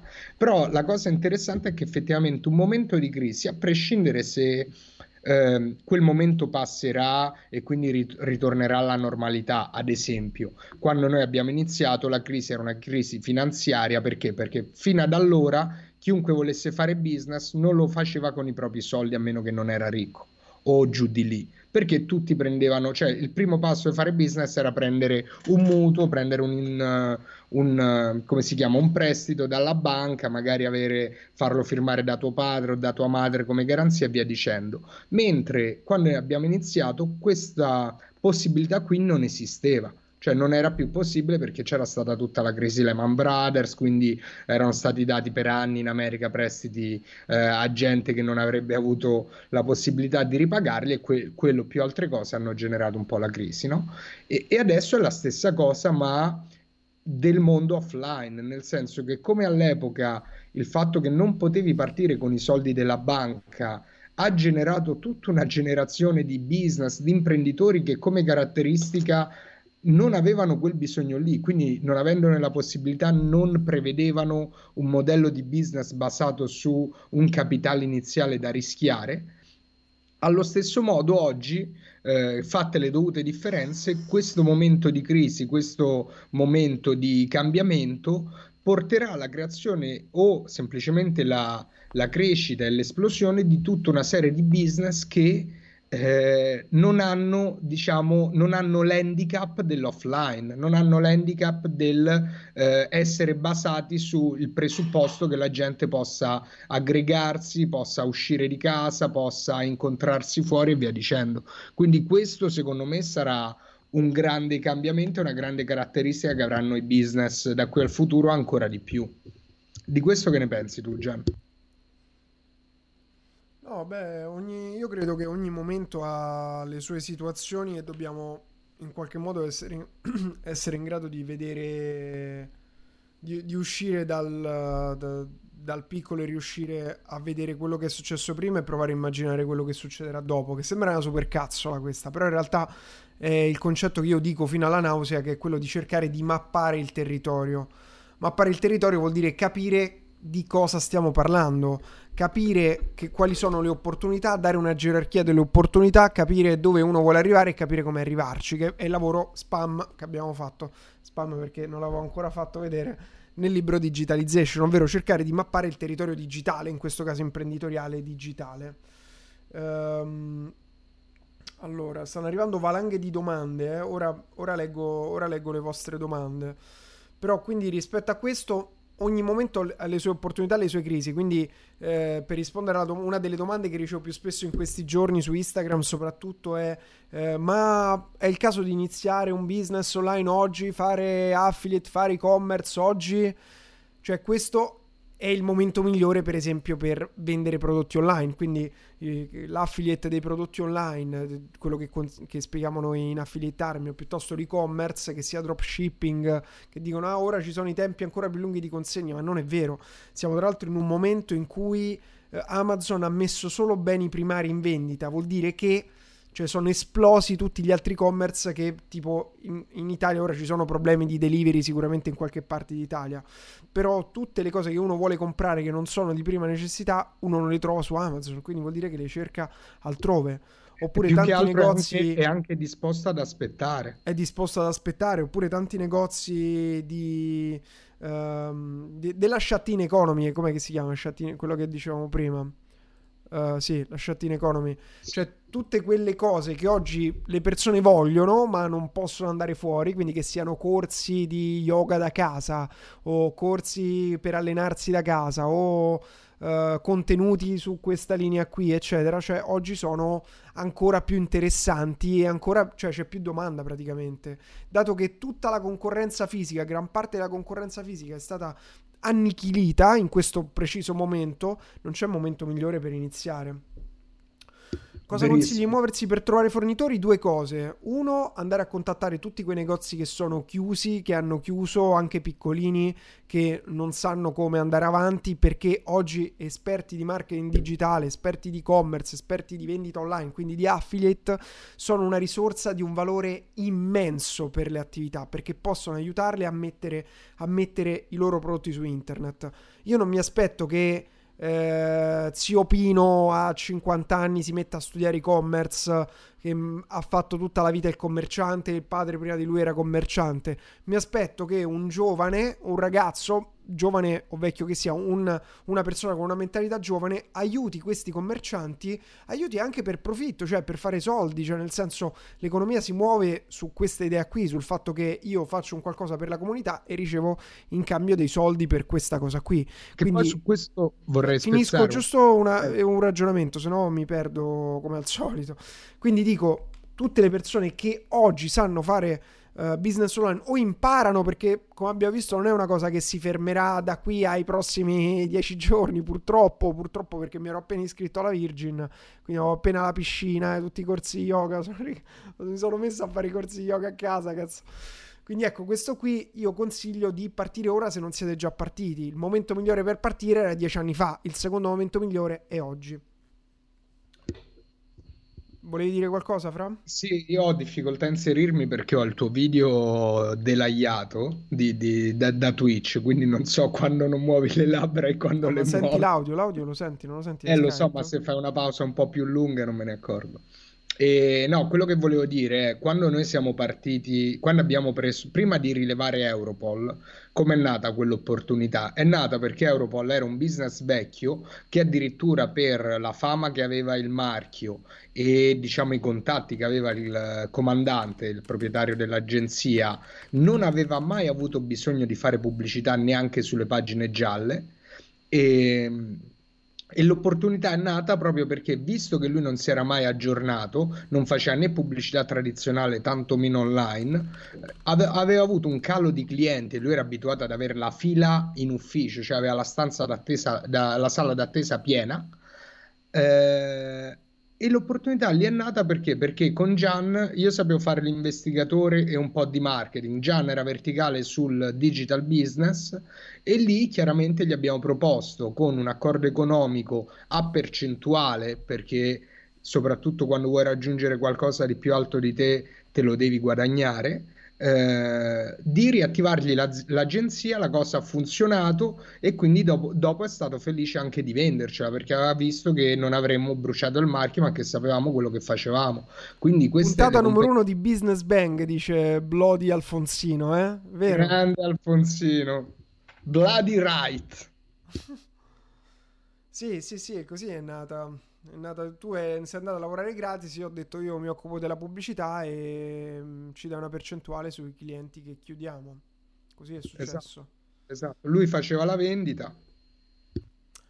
Sì, allora io vado a rispondere alle domande che ne non, non l'avessi mai fatto, ne sono arrivate mille tra Facebook e Twitch. Come ho detto ai nostri amici di Facebook, dato che stiamo facendo le dirette per Twitch e le ristreamiamo sugli altri canali, quindi mi arrivano prima quelle di Twitch e diciamo è qui la piattaforma delle dirette è Twitch. Se venite su Twitch vi do priorità alle, alle domande e risposte. Allora, che software usate per la diretta? Questo è molto facile, OBS. Fate domande di business magari. Quale pensate sia il motivo per il quale in Italia le imprese tendono a rimanere PMI? Allora, questa domanda può avere una risposta inutile e una risposta utile. La risposta inutile è che ovviamente abbiamo una mentalità di merda in Italia, tendiamo tutti quanti a farci i cazzi nostri, quindi uh, uno che lavora in un'azienda, piuttosto che pensare all'espansione di quell'azienda, si rifà in piccolo la sua copia dell'azienda, quindi è la MeToo, la famosa azienda uguale a quella in cui lavorava, che lo fa la stessa cosa al prezzo più basso. Questo è come nascono le aziende generalmente in Italia e non siamo in grado di, di, né di pensare in grande, abbiamo difficoltà a pensare in grande e poi abbiamo tutto questo nostro desiderio di avere il nostro marchio del cazzo sopra, mm, sopra insomma, il negozio e quindi abbiamo difficoltà ad aggregarci. La risposta invece che possa essere utile a tutti, poi Fra ti passo la parola se hai qualcosa da aggiungere, è che questo può essere un'opportunità per invece per chi sta qui ad ascoltare per chi vuole fare impresa, per chi vuole fare delle attività anche in proprio, è quello di riuscire a pensare più, uh, riuscire a pensare più in grande perché tutto parte da lì. Se tu riesci a pensare più in grande, a vedere quello che stanno facendo dalle altre parti del mondo, quindi come si potrebbero applicare quelle cose lì anche in uh, Italia, se state lavorando in Italia, sicuramente vi può aiutare a non rimanere uno small business. Allora, la forma società... Ah, vuoi aggiungere qualcosa su questo, Fra? Allora, sì, io su questo ho delle considerazioni, cioè partiamo dal presupposto che l'Italia è un posto minuscolo, proprio geograficamente parlando, perché se tu vieni da altri paesi ti rendi conto di quanto l'Europa già di suo è vicina, ma l'Italia è ancora più vicina, nel senso che ti faccio un esempio, vi faccio un esempio. Io avevo un amico che viveva in Russia, no? E dice cazzo, ma tu vivi in Italia e non vai, che ne so, il weekend non te ne vai in Sicilia piuttosto che non ti capita di andare in Puglia il weekend, che sono tipo boh, da Roma erano 5 ore di macchina, no? E gli dico No, cioè lontanissimo. Lui dice: Ma tu non hai idea delle distanze. Tipo, io in Russia per prendere l'aereo per venire qui, e io abito a tre ore da Mosca, mi sono fatto tre ore di macchina per andare a prendere l'aereo e poi arrivare qui. Piuttosto che in America non esiste, non esiste che hai eh, montagna e spiaggia a distanza di tre ore. Quindi, questa è una roba proprio che secondo me è un bias cognitivo che noi abbiamo. Cioè, noi abbiamo una percezione delle distanze troppo troppo, sbagliata perché in realtà eh, perché in realtà l'Italia è piccola e quindi questo secondo me è un primo passaggio, cioè in America solitamente quando ragionano in modo seriale ragionano eh, a livello di o di Stato o proprio di, di tutta il country, di tutti gli Stati Uniti e questa è una prima cosa. L'altra cosa però non so se è diciamo più, cioè se è un aspetto solo negativo di ego o è proprio una nostra caratteristica come, diciamo, come cultura? Il fatto che noi andiamo, siamo bravi a trovare le differenze, cioè eh, siamo a trovare, bravi a trovare le differenze e l'unicità. Tant'è che eh, in Italia tu hai, che ne so, due paesini che stanno a uno sputo di distanza uno dall'altro, che uno si sente migliore dell'altro capito? Io questo me lo ricordo, eh, me lo ricordo nelle Marche dove noi abbiamo, diciamo, la bambina andavamo l'estate e lì ogni paesino, tra virgolette, aveva la sua storia e si sentiva contrapposto all'altro paesino e magari in due facevano 500 abitanti, capito? Quindi questa proprio cosa della contrapposizione. Un'altra cosa che ho notato è, è il fatto che ci sentiamo unici, ci sentiamo sto cazzo, quindi come faccio io le cose non le fa nessuno. E se ragioni in quest'ottica qui è chiaro che le cose non le puoi replicare, non le puoi fare su scala nazionale, al massimo puoi fare come se prendiamo l'esempio della pasticceria, se sei convinto che come fai tu la torta di mele non la può fare nessuno, è chiaro che non, non, non la puoi vendere a livello nazionale a meno che non, non, ti, non ti cloni, tant'è che una delle cose che senti tanto è, eh vabbè ma se dovessi aumentare il lavoro mi dovrei clonare, dovrei trovare un mio clone. È una roba che si sente, io l'ho sentito una marea di volte, sia da professionisti che da imprenditori. E secondo me questi sono due bias belli pesanti che ci impediscono di scalare a livello, a livello italiano. Ok, allora andiamo avanti. Uno chiede. Uh, Dio, mi sono riperso domande. Forma forma societaria migliore per una startup, io consiglio società di capitali, quindi fino a poco tempo fa si poteva fare l'SRL come minima forma di società di capitali, oggi ci sono le semplificate, quindi io consiglio la semplificata, poi dipende dal progetto ragazzi, tipo se avete un progetto che richiede una certa immagine, uh, magari il, la semplificata non è il caso, serve la SRL classica però nella maggior parte dei casi per chi parte con un business digitale o se siete giovani o se non avete bisogno di un'immagine importante che magari vi serve la società per azioni per un qualsiasi motivo X, una semplificata. E ci sono delle interessanti opportunità pure per la forma di startup innovativa, che è una semplificata particolare che non si può dividere i soldi, gli utili tra i soci, altre cosette, eccetera, eccetera però poi sentite un commercialista, ma io vi consiglio piuttosto che fare società di persone che magari ti costano meno, fare società di capitali. Partendo da zero su tutti gli aspetti, budget, esperienza, cosa consigliate di fare per iniziare in modo più semplice, affiliate e-commerce, e allora qui ti devo, oddio sempre i screenshot di merda riesco a beccare, però ho fatto questo video, quindi non mi dilungherò molto, che è proprio, si chiama meglio affiliate marketing o e-commerce dropshipping, con quale iniziare. Dato che sono 15 minuti di video, vi passo il link qui. Oddio, ho fatto un casino. Vabbè. Vi metto il link qui in chat, così poi ve lo guardate. In sintesi, l'idea è che non esiste migliore o peggiore, sono due business differenti, quindi come dico sempre, cercate di fare una mappa di quello che state per affrontare, cercate di capire di cosa stiamo parlando, così poi potete prendere voi una decisione sensata per la vostra situazione. Affiliate è meno complesso, vediamo se c'è lo schemino che avevo fatto. Uh, eccolo qui. In, un, um, in queste due linee, praticamente io cerco di schematizzare le cose, no? Business complessi, business semplici, quindi sinistra complessi, destra semplici e uh, business uh, a basso rendimento, bassa potenzialità di fatturato, alta potenzialità di, fa- alta potenzialità di fatturato. Questa la chiamo la business matrix, cioè per avere un'idea dei tipi di business. Quindi per esempio una startup ti può far fare valanghe di soldi, chiaramente perché uh, puoi creare Google, che è stata una startup, nasce oggi non è una startup, dicono Google è una startup, non è una startup, però nasce come startup, però è di una complessità pazzesca, una su un milione ce la fa, ok? Gian, banni il coglione in chat. Eh, ma non lo so fare, io non so fare queste cose. Quindi qui, qui è quando servirebbe il buon Vale. Uh, vabbè, lasciamo questo scemo. C'è qualcuno da bannare. Vai, vedi, guardati un tutorial su come bannare. Vabbè, allora vai avanti tu, io intanto entro su Twitch per cercare di bannare questo idiota. Ok, ok, allora, di che stiamo parlando? Vediamo un Ti altro voglio po' bene, di... amico. Allora... Uh... Du, du, du, Stiamo parlando di e-commerce dropshipping, però se vuoi ci sono tantissime altre domande in, in live. No, ho già finito. Ah, eccolo. No. Già finito, si è già rotto i coglioni.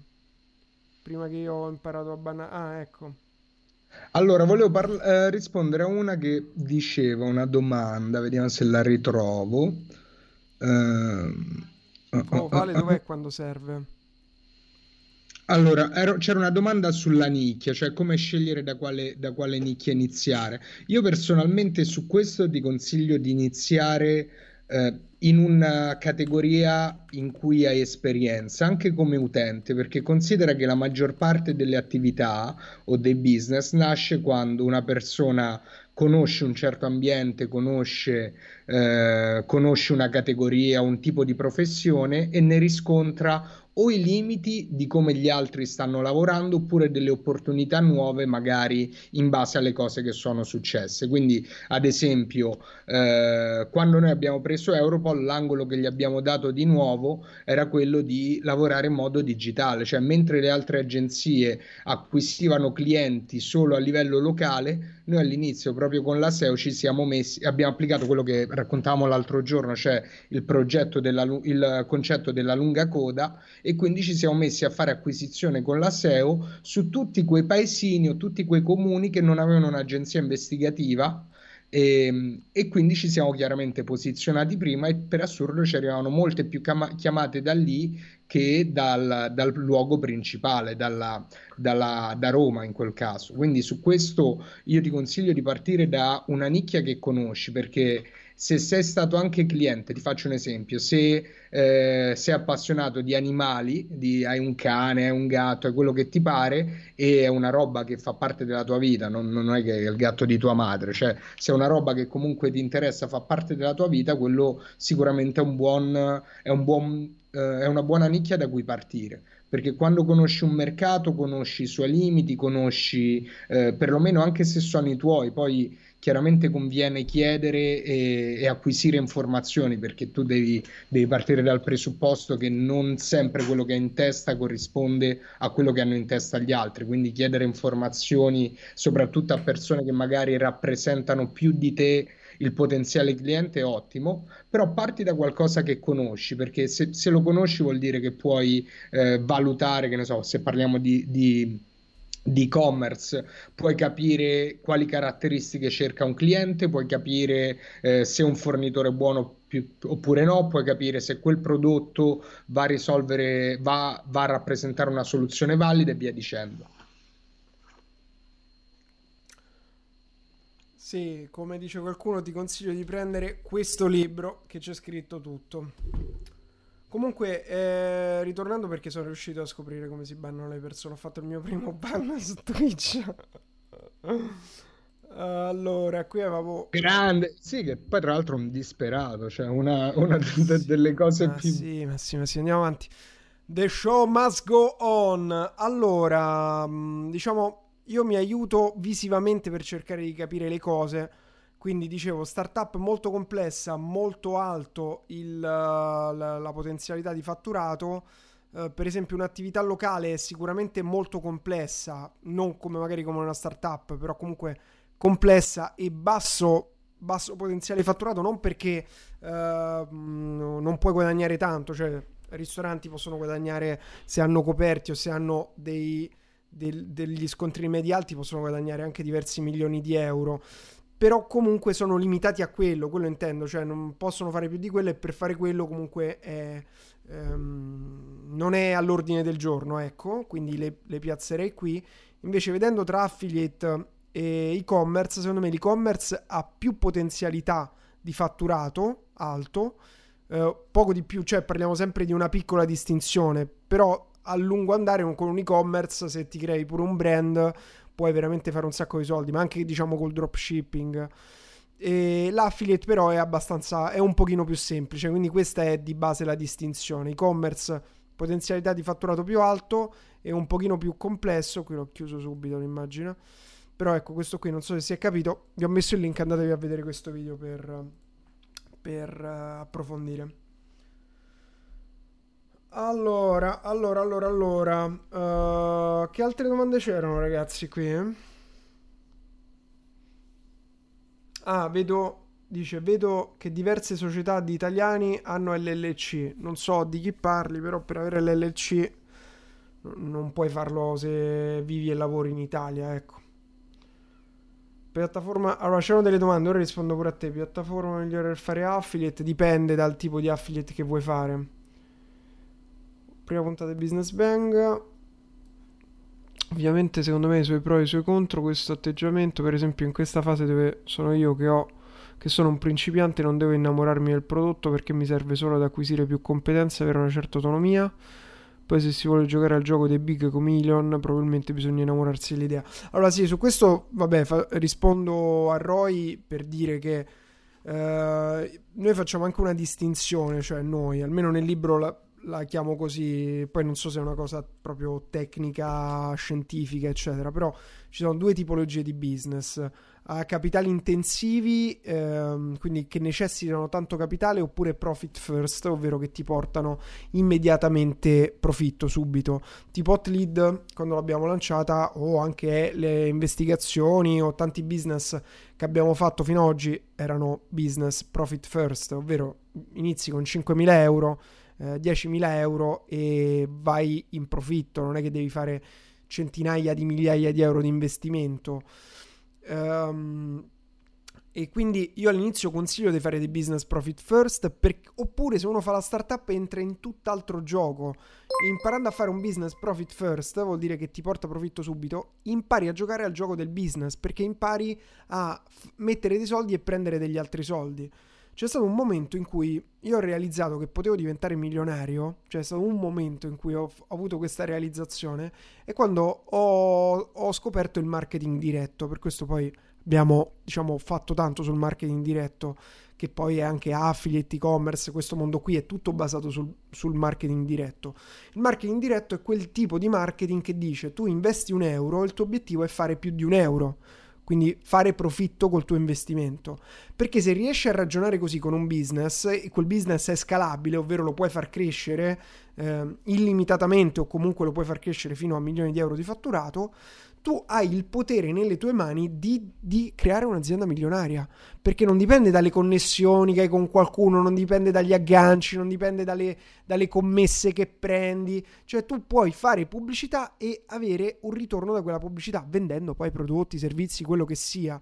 Quindi questo è per me il grande potere che ha fatto le nostre aziende grandi. Poi non è che abbiamo creato Tesla o PayPal, questo ci tengo sempre a specificarlo. Ora ci stiamo provando, però ecco.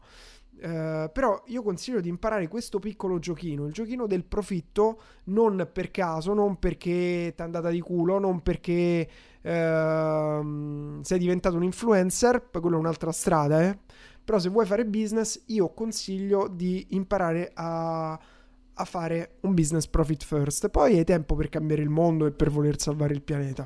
Che non vuol dire che vendere roba del cazzo, vuol dire però ragionare con questa mentalità.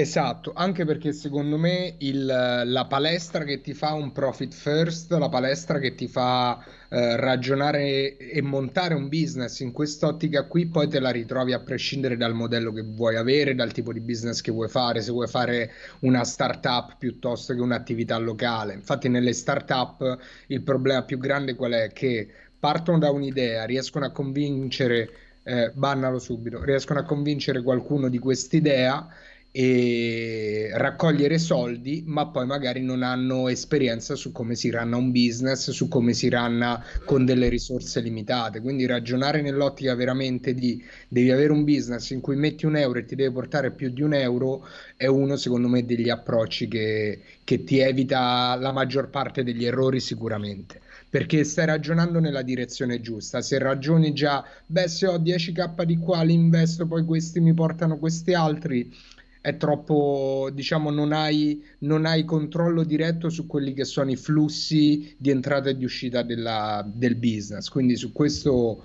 completamente d'accordo con te, Gian. Ballalo subito, mi ha fatto molto ridere. Allora, eh, vedo altre domande. Ehm, fammi un attimo vedere. Allora, vediamo se c'è qualche domanda prima. Aprendo un e-commerce oggi come faccio con la partita IVA? Che vuol dire come faccio con la partita IVA? Non capisco la domanda. Ragazzi, cercate di fare delle domande che abbiano un minimo di senso.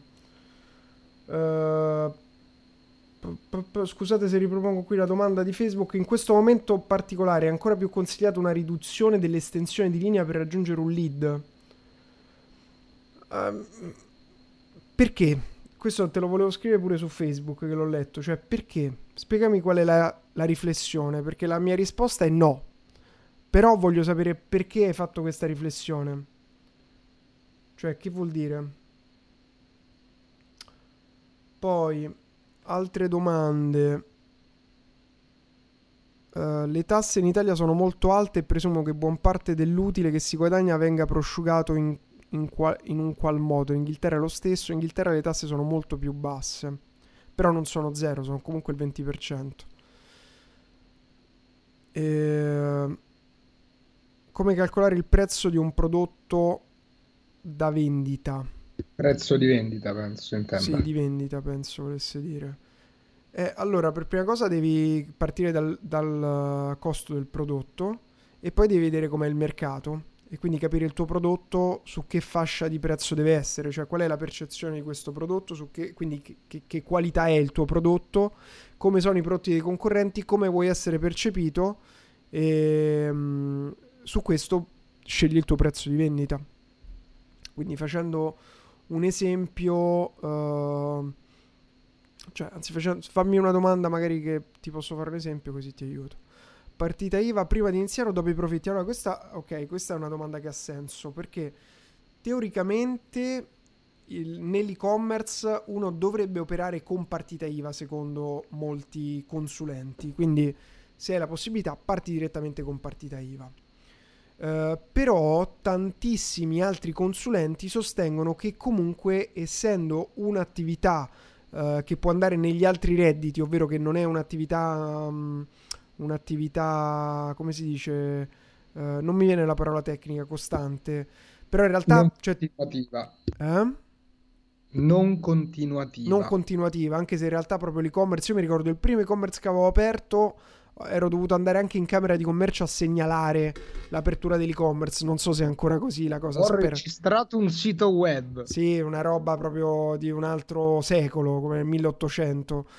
E, um, e quindi ecco, questa cosa qui, però tanti studenti del Billionaire, vi racconto proprio la loro esperienza, hanno consigliato di... Uh, cioè i loro consulenti gli hanno consigliato di partire per i primi 5.000 euro e poi una volta che il loro business era assestato aprire la partita IVA. Io comunque ho sempre aperto prima, anzi neanche partita IVA, proprio società e quindi questa è la mia esperienza. Che limiti ci sono prima di aprire una partita IVA? Che soglia di guadagno va superata? Non ci sono limiti, tu puoi aprire pure una partita IVA e non usarla mai, non ci sono limiti, è solo che poi devi pagare Dio è crollato tutto. Devi pagare dei costi uh, di gestione della partita IVA per uh, di, di, qualche centinaio di euro all'anno. Però la mia cosa è sempre quella di dire, cioè se uno fa le cose sul serio, una volta devi aprire una società, un SRL, mettere giù 2500 euro e tutto, è chiaro che oggi la partita IVA parliamo di poche centinaia di euro come un euro per aprire, per aprire um, le SRL semplificate che poi non è un euro perché bisogna tipo pagare i bolli dei libri contabili, cose di questo tipo, quindi parliamo di poche centinaia di euro. Il mio consiglio è se hai 100 euro in tasca metti da parte altri soldi e poi parti. Oppure fai affiliate che non ti serve la partita IVA per iniziare. Allora, come vi aggiornate? Quali sono i vostri siti preferiti che utilizzate quotidianamente per leggere notizie relative al business e al marketing? Fra, rispondi tu che sto rispondendo io troppo. Allora, eh, io in realtà non leggo molti siti di business e marketing, però il consiglio che, che ti posso dare eh, scuola eh, è quello di approfondire per conto tuo, nel senso che quando vedi, quando vedi un business piuttosto che quando esce qualcosa di nuovo, fai ricerche per capire come funziona e poi magari fai ricerche anche per vedere qualcosa di simile.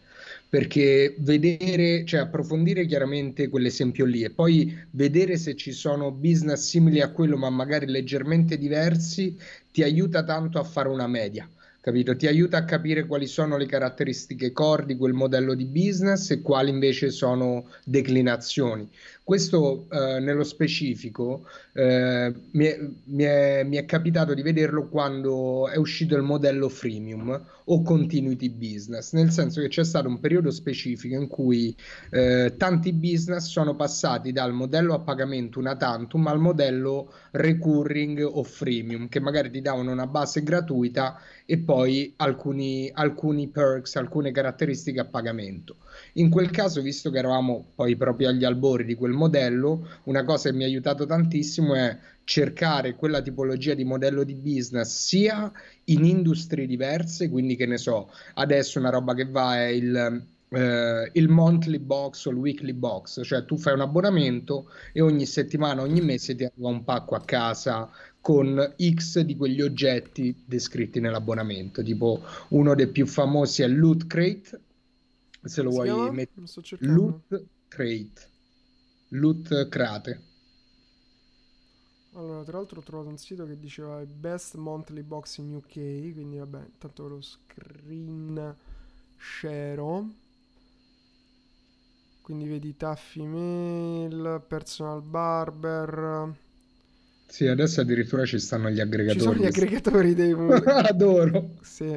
Loot Crate, questo qui, eh? Lu- Geek. Non so se l'ha inventato lui, ma guarda che bello uno... questo sito ti classifica tutti i monthly box. Adoro. Fantastico. subscription box, quindi in, uh, nel beauty e ti, e ti, fa... Oddio, ho sbagliato a cliccare.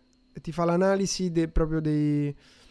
Tipo, how much, quanto costa Loot Crate 24, 59, 28, 28 con gli anime. Eh, include l'apostasi, spedito da dove, le opzioni, sito ufficiale. Esatto. Quindi vedi, cioè, quando fa- fai ricerche su questa roba qui, ti trovi a trovare informazioni perché ragazzi il web è un posto meraviglioso in cui veramente ti permettono di, di farti un'idea completa. Quindi, quindi più, che, più, che, leggere riviste sul business, perché è raro, cioè non è che è raro trovare roba di qualità, per carità di Dio, però, però sai, il marketing e il business è una roba che viene commentata tendenzialmente dopo che succede e di solito ti presentano casi studio piuttosto che sia un articolo giornalistico vuol dire che già ha raggiunto delle, delle cifre un successo che magari non è applicabile alla, alla, alla, tua situazione, però in generale tenerti la mente aperta e approfondire le cose che ti arrivano sicuramente è interessante. Se poi ti dovessi consigliare qualche, qualche sito che ti posso dire, c'è entrepreneur.com che tendenzialmente ha buoni contenuti, Gizmodo che ha news interessanti un po' su tutto, ma anche sul business, piuttosto che Business Insider però anche lì sono, diciamo, sono interessanti come spunti, eh, no, non, non, come analisi, cioè ti danno, ti danno il, eh, l'incipit e poi li devi approfondire tu. Stavo vedendo il Casanova Box che ti danno i preservativi. Beh, allora guardati Spicy Subscription. Dove? È proprio un sito? Aspetta, ora te lo ritrovo, sì, mi pare che si chiama Spicy. Vabbè, comunque ce n'è per tutti i tipi. Eh, tra l'altro è un modello veramente interessante perché il costo più grande del marketing è l'acquisizione del cliente, quindi se tu riesci a acquisire il cliente e poi comp- adesso qui questa live sarà sarà adult grazie a questo qui. Cos'è? Spice Ups? Sei, sei, abbonato, Fra?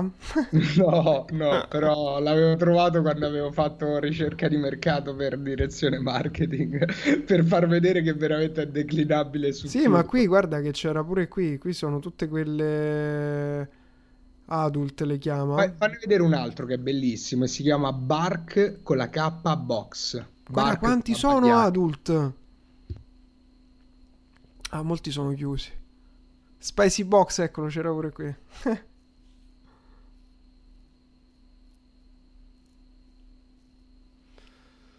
Allora, rispondo alla domanda di Bloody Alfonsino eh, che dice: Mi sembra di aver sentito che queste box sono ottime per sponsorizzare il proprio prodotto e farlo conoscere agli early adopter.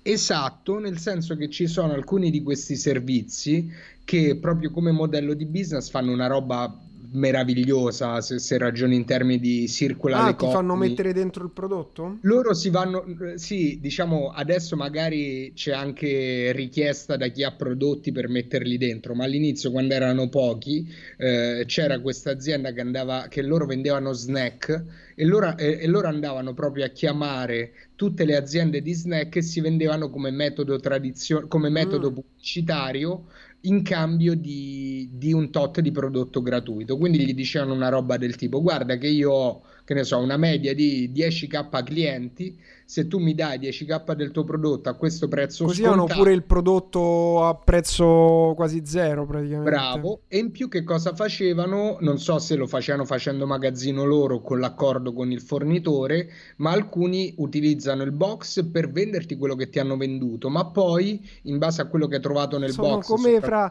quei corsi di formazione che fa la Success Resource che che praticamente mettono dentro le persone e poi invitano tutti speaker diversi, gli vendono il palco a quegli speaker fa- e loro lo usano per vendere a quei poveri che sono andati a, a quel corso. Il modello americano. Vabbè. Esatto, questi facevano esattamente la stessa roba, nel senso che se poi ti piaceva, che ne so, quello snack andavi sul loro e-commerce e lì te ne potevi ordinare quanto ne volevi. Fantastico. E invece il box era un'esperienza sempre nuova.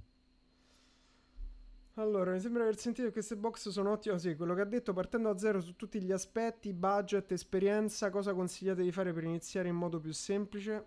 Ah no, questa... Ma tu mi ti ho già risposto. Dov'eri? Ti ho risposto prima, ti ho dato pure il link per vedere questo qui, Domi. Ti ho messo il link sopra. Guardati meglio affiliate marketing o e-commerce dropshipping con quale iniziare. È un video dell'1 ottobre 2019 ultra ultra ultra attuale. Capitale iniziale per fare affiliate qualche centinaio di euro. Cioè, poi come tutti i business, quanto capitale serve più ne hai, meglio è, come ovunque, perché poi non è che c'è qualcuno che ti dice investi questi o fino a questo, sono sempre delle, un, la tua iniziativa con delle strategie, chiaramente. E poi, Io poi... anche zero sì, su, su questo, su questo vorrei, vorrei, dare un consiglio, poi magari non sono tutti d'accordo, però quando fai una roba lo devi prendere come se come un gioco infinito, cioè non è, non è che dici provo a fare affiliate, provo a fare e-commerce e ci metto 500 euro, se non va allora torno e faccio uno step indietro e torno a quello che facevo prima, cioè non è questo l'approccio per fare le robe, deve essere una roba che ci credi, hai, visto, hai raccolto abbastanza prove, sai che funziona, a meno che tu non sia scemo o pigro, funzionerà pure per te. Quindi è solo questione di quando, non, non è per tutti uguale, però è chiaro che se molli dopo un, può essere un mese o tre mesi, ma se molli è mollato.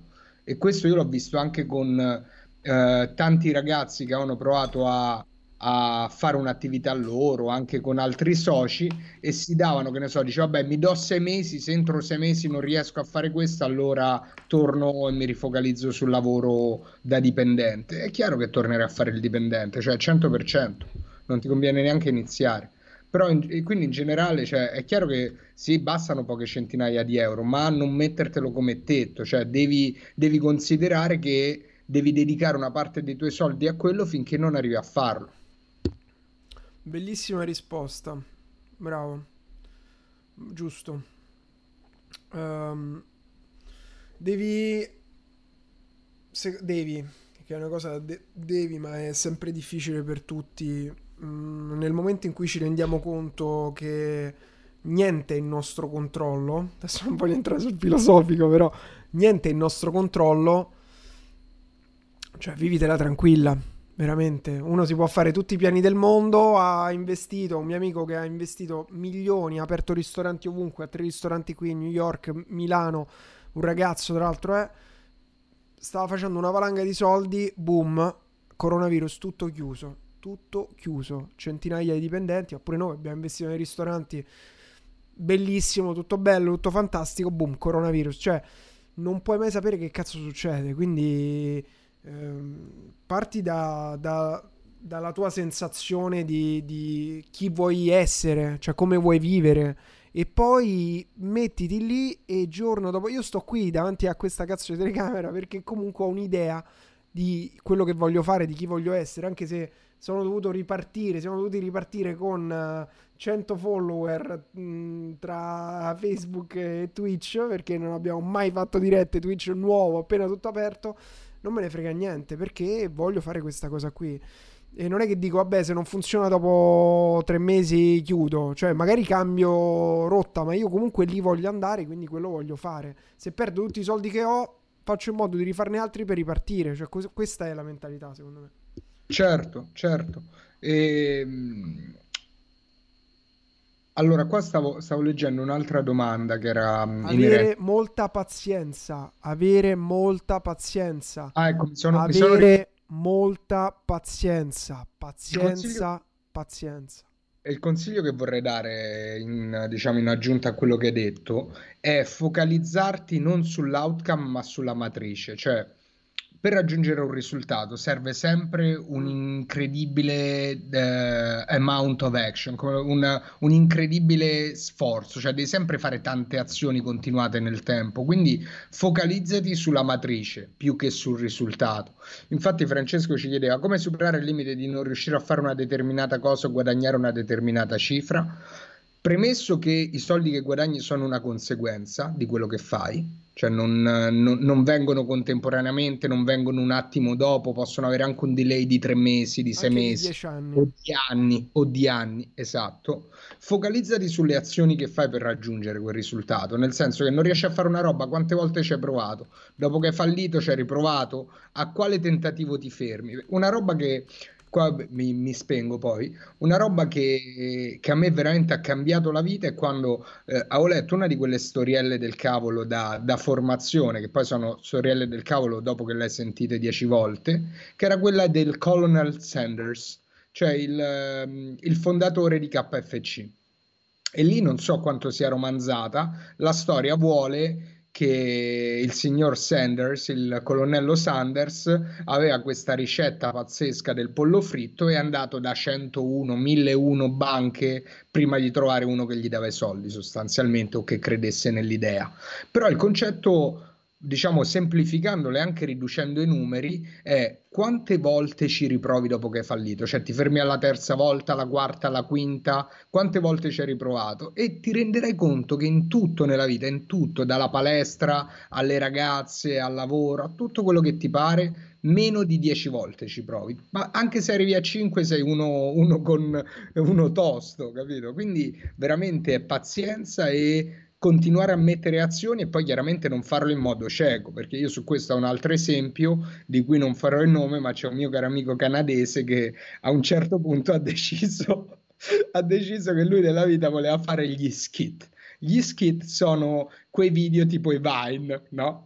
E, e, lui aveva un sacco di amici perché è un bel ragazzo, simpatico. Poi eh, in America c'è un sacco di, di, socializzazione proprio inserita nella società, nella scuola, nell'università. Quindi aveva una roba tipo 7000 amici su Instagram. Eh, solo che da quando ha iniziato a fare questi skit, che non sono cambiati da day one, cioè ha solo migliorato l'attrezzatura, ma l'idea dietro, l'approccio dietro non è cambiato, i suoi follower sono solo continuati a diminuire. Ok, quindi è chiaro che ti devi prendere i feedback, però la, la insistere è una delle caratteristiche chiave. Quindi, per assurdo, se lui cambiasse un po' di più, ma con l'insistenza che ha, nonostante i feedback assolutamente negativi, ma sta ancora a zero. No, non sta a zero, però sta diminuendo, cioè volta dopo volta. Eh sì, come diceva Thomas Edison, hai capito 4.000 modi come, con cui non si fa la lampadina. Vabbè, dopo questa motivazione spicciola... Mm, dopo questa motivazione spicciola, se ci sono altre domande, se no, Fra, sai che ti dico? Abbiamo superato due ore, io... Non si sente l'audio, Fra. Sono le nove. Eh, io farei come... Tra l'altro domani alle nove e mezza, quindi io non vorrei fare nove, cioè nove, no, poi nove e mezza abbiamo la diretta sul Billionaire, sul gruppo del Billionaire con Club, e dopodomani sul gruppo Affiliate quindi ho bisogno di... Vabbè, dato che non ci sono più domande, col- colgo questa occasione per uh, salutare vuoto nostri... di domande. No, due ore, basta, dai, basta. Io mi sto concentrando sull'acquisire competenze, infatti ho fallito clamorosamente, non me l'aspettavo, perdendo più di un anno, ma tramite questo fallimento ho capito meglio cosa, cosa vuole la mia nicchia e i veri problemi, quindi tra due mesetti lancerò l'altro progetto. Cosa stai spammando? Fammi un attimo vedere. Cosa stai mandando? Signori, guardatelo. Da un'idea in cameretta. Questo è il secondo vlog che ho fatto. Da un'idea in cameretta multinazionale. Qui stavo in Russia. Questo è carino. Vabbè, guardatevelo. Ehm...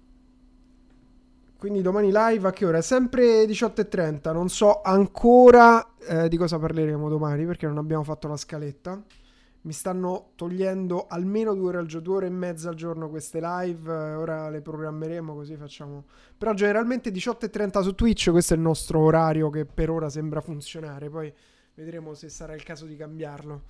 Quindi io ti vorrei salutare perché vorrei fare pure un po' di yoga, lo sai? Vai, vai Gian.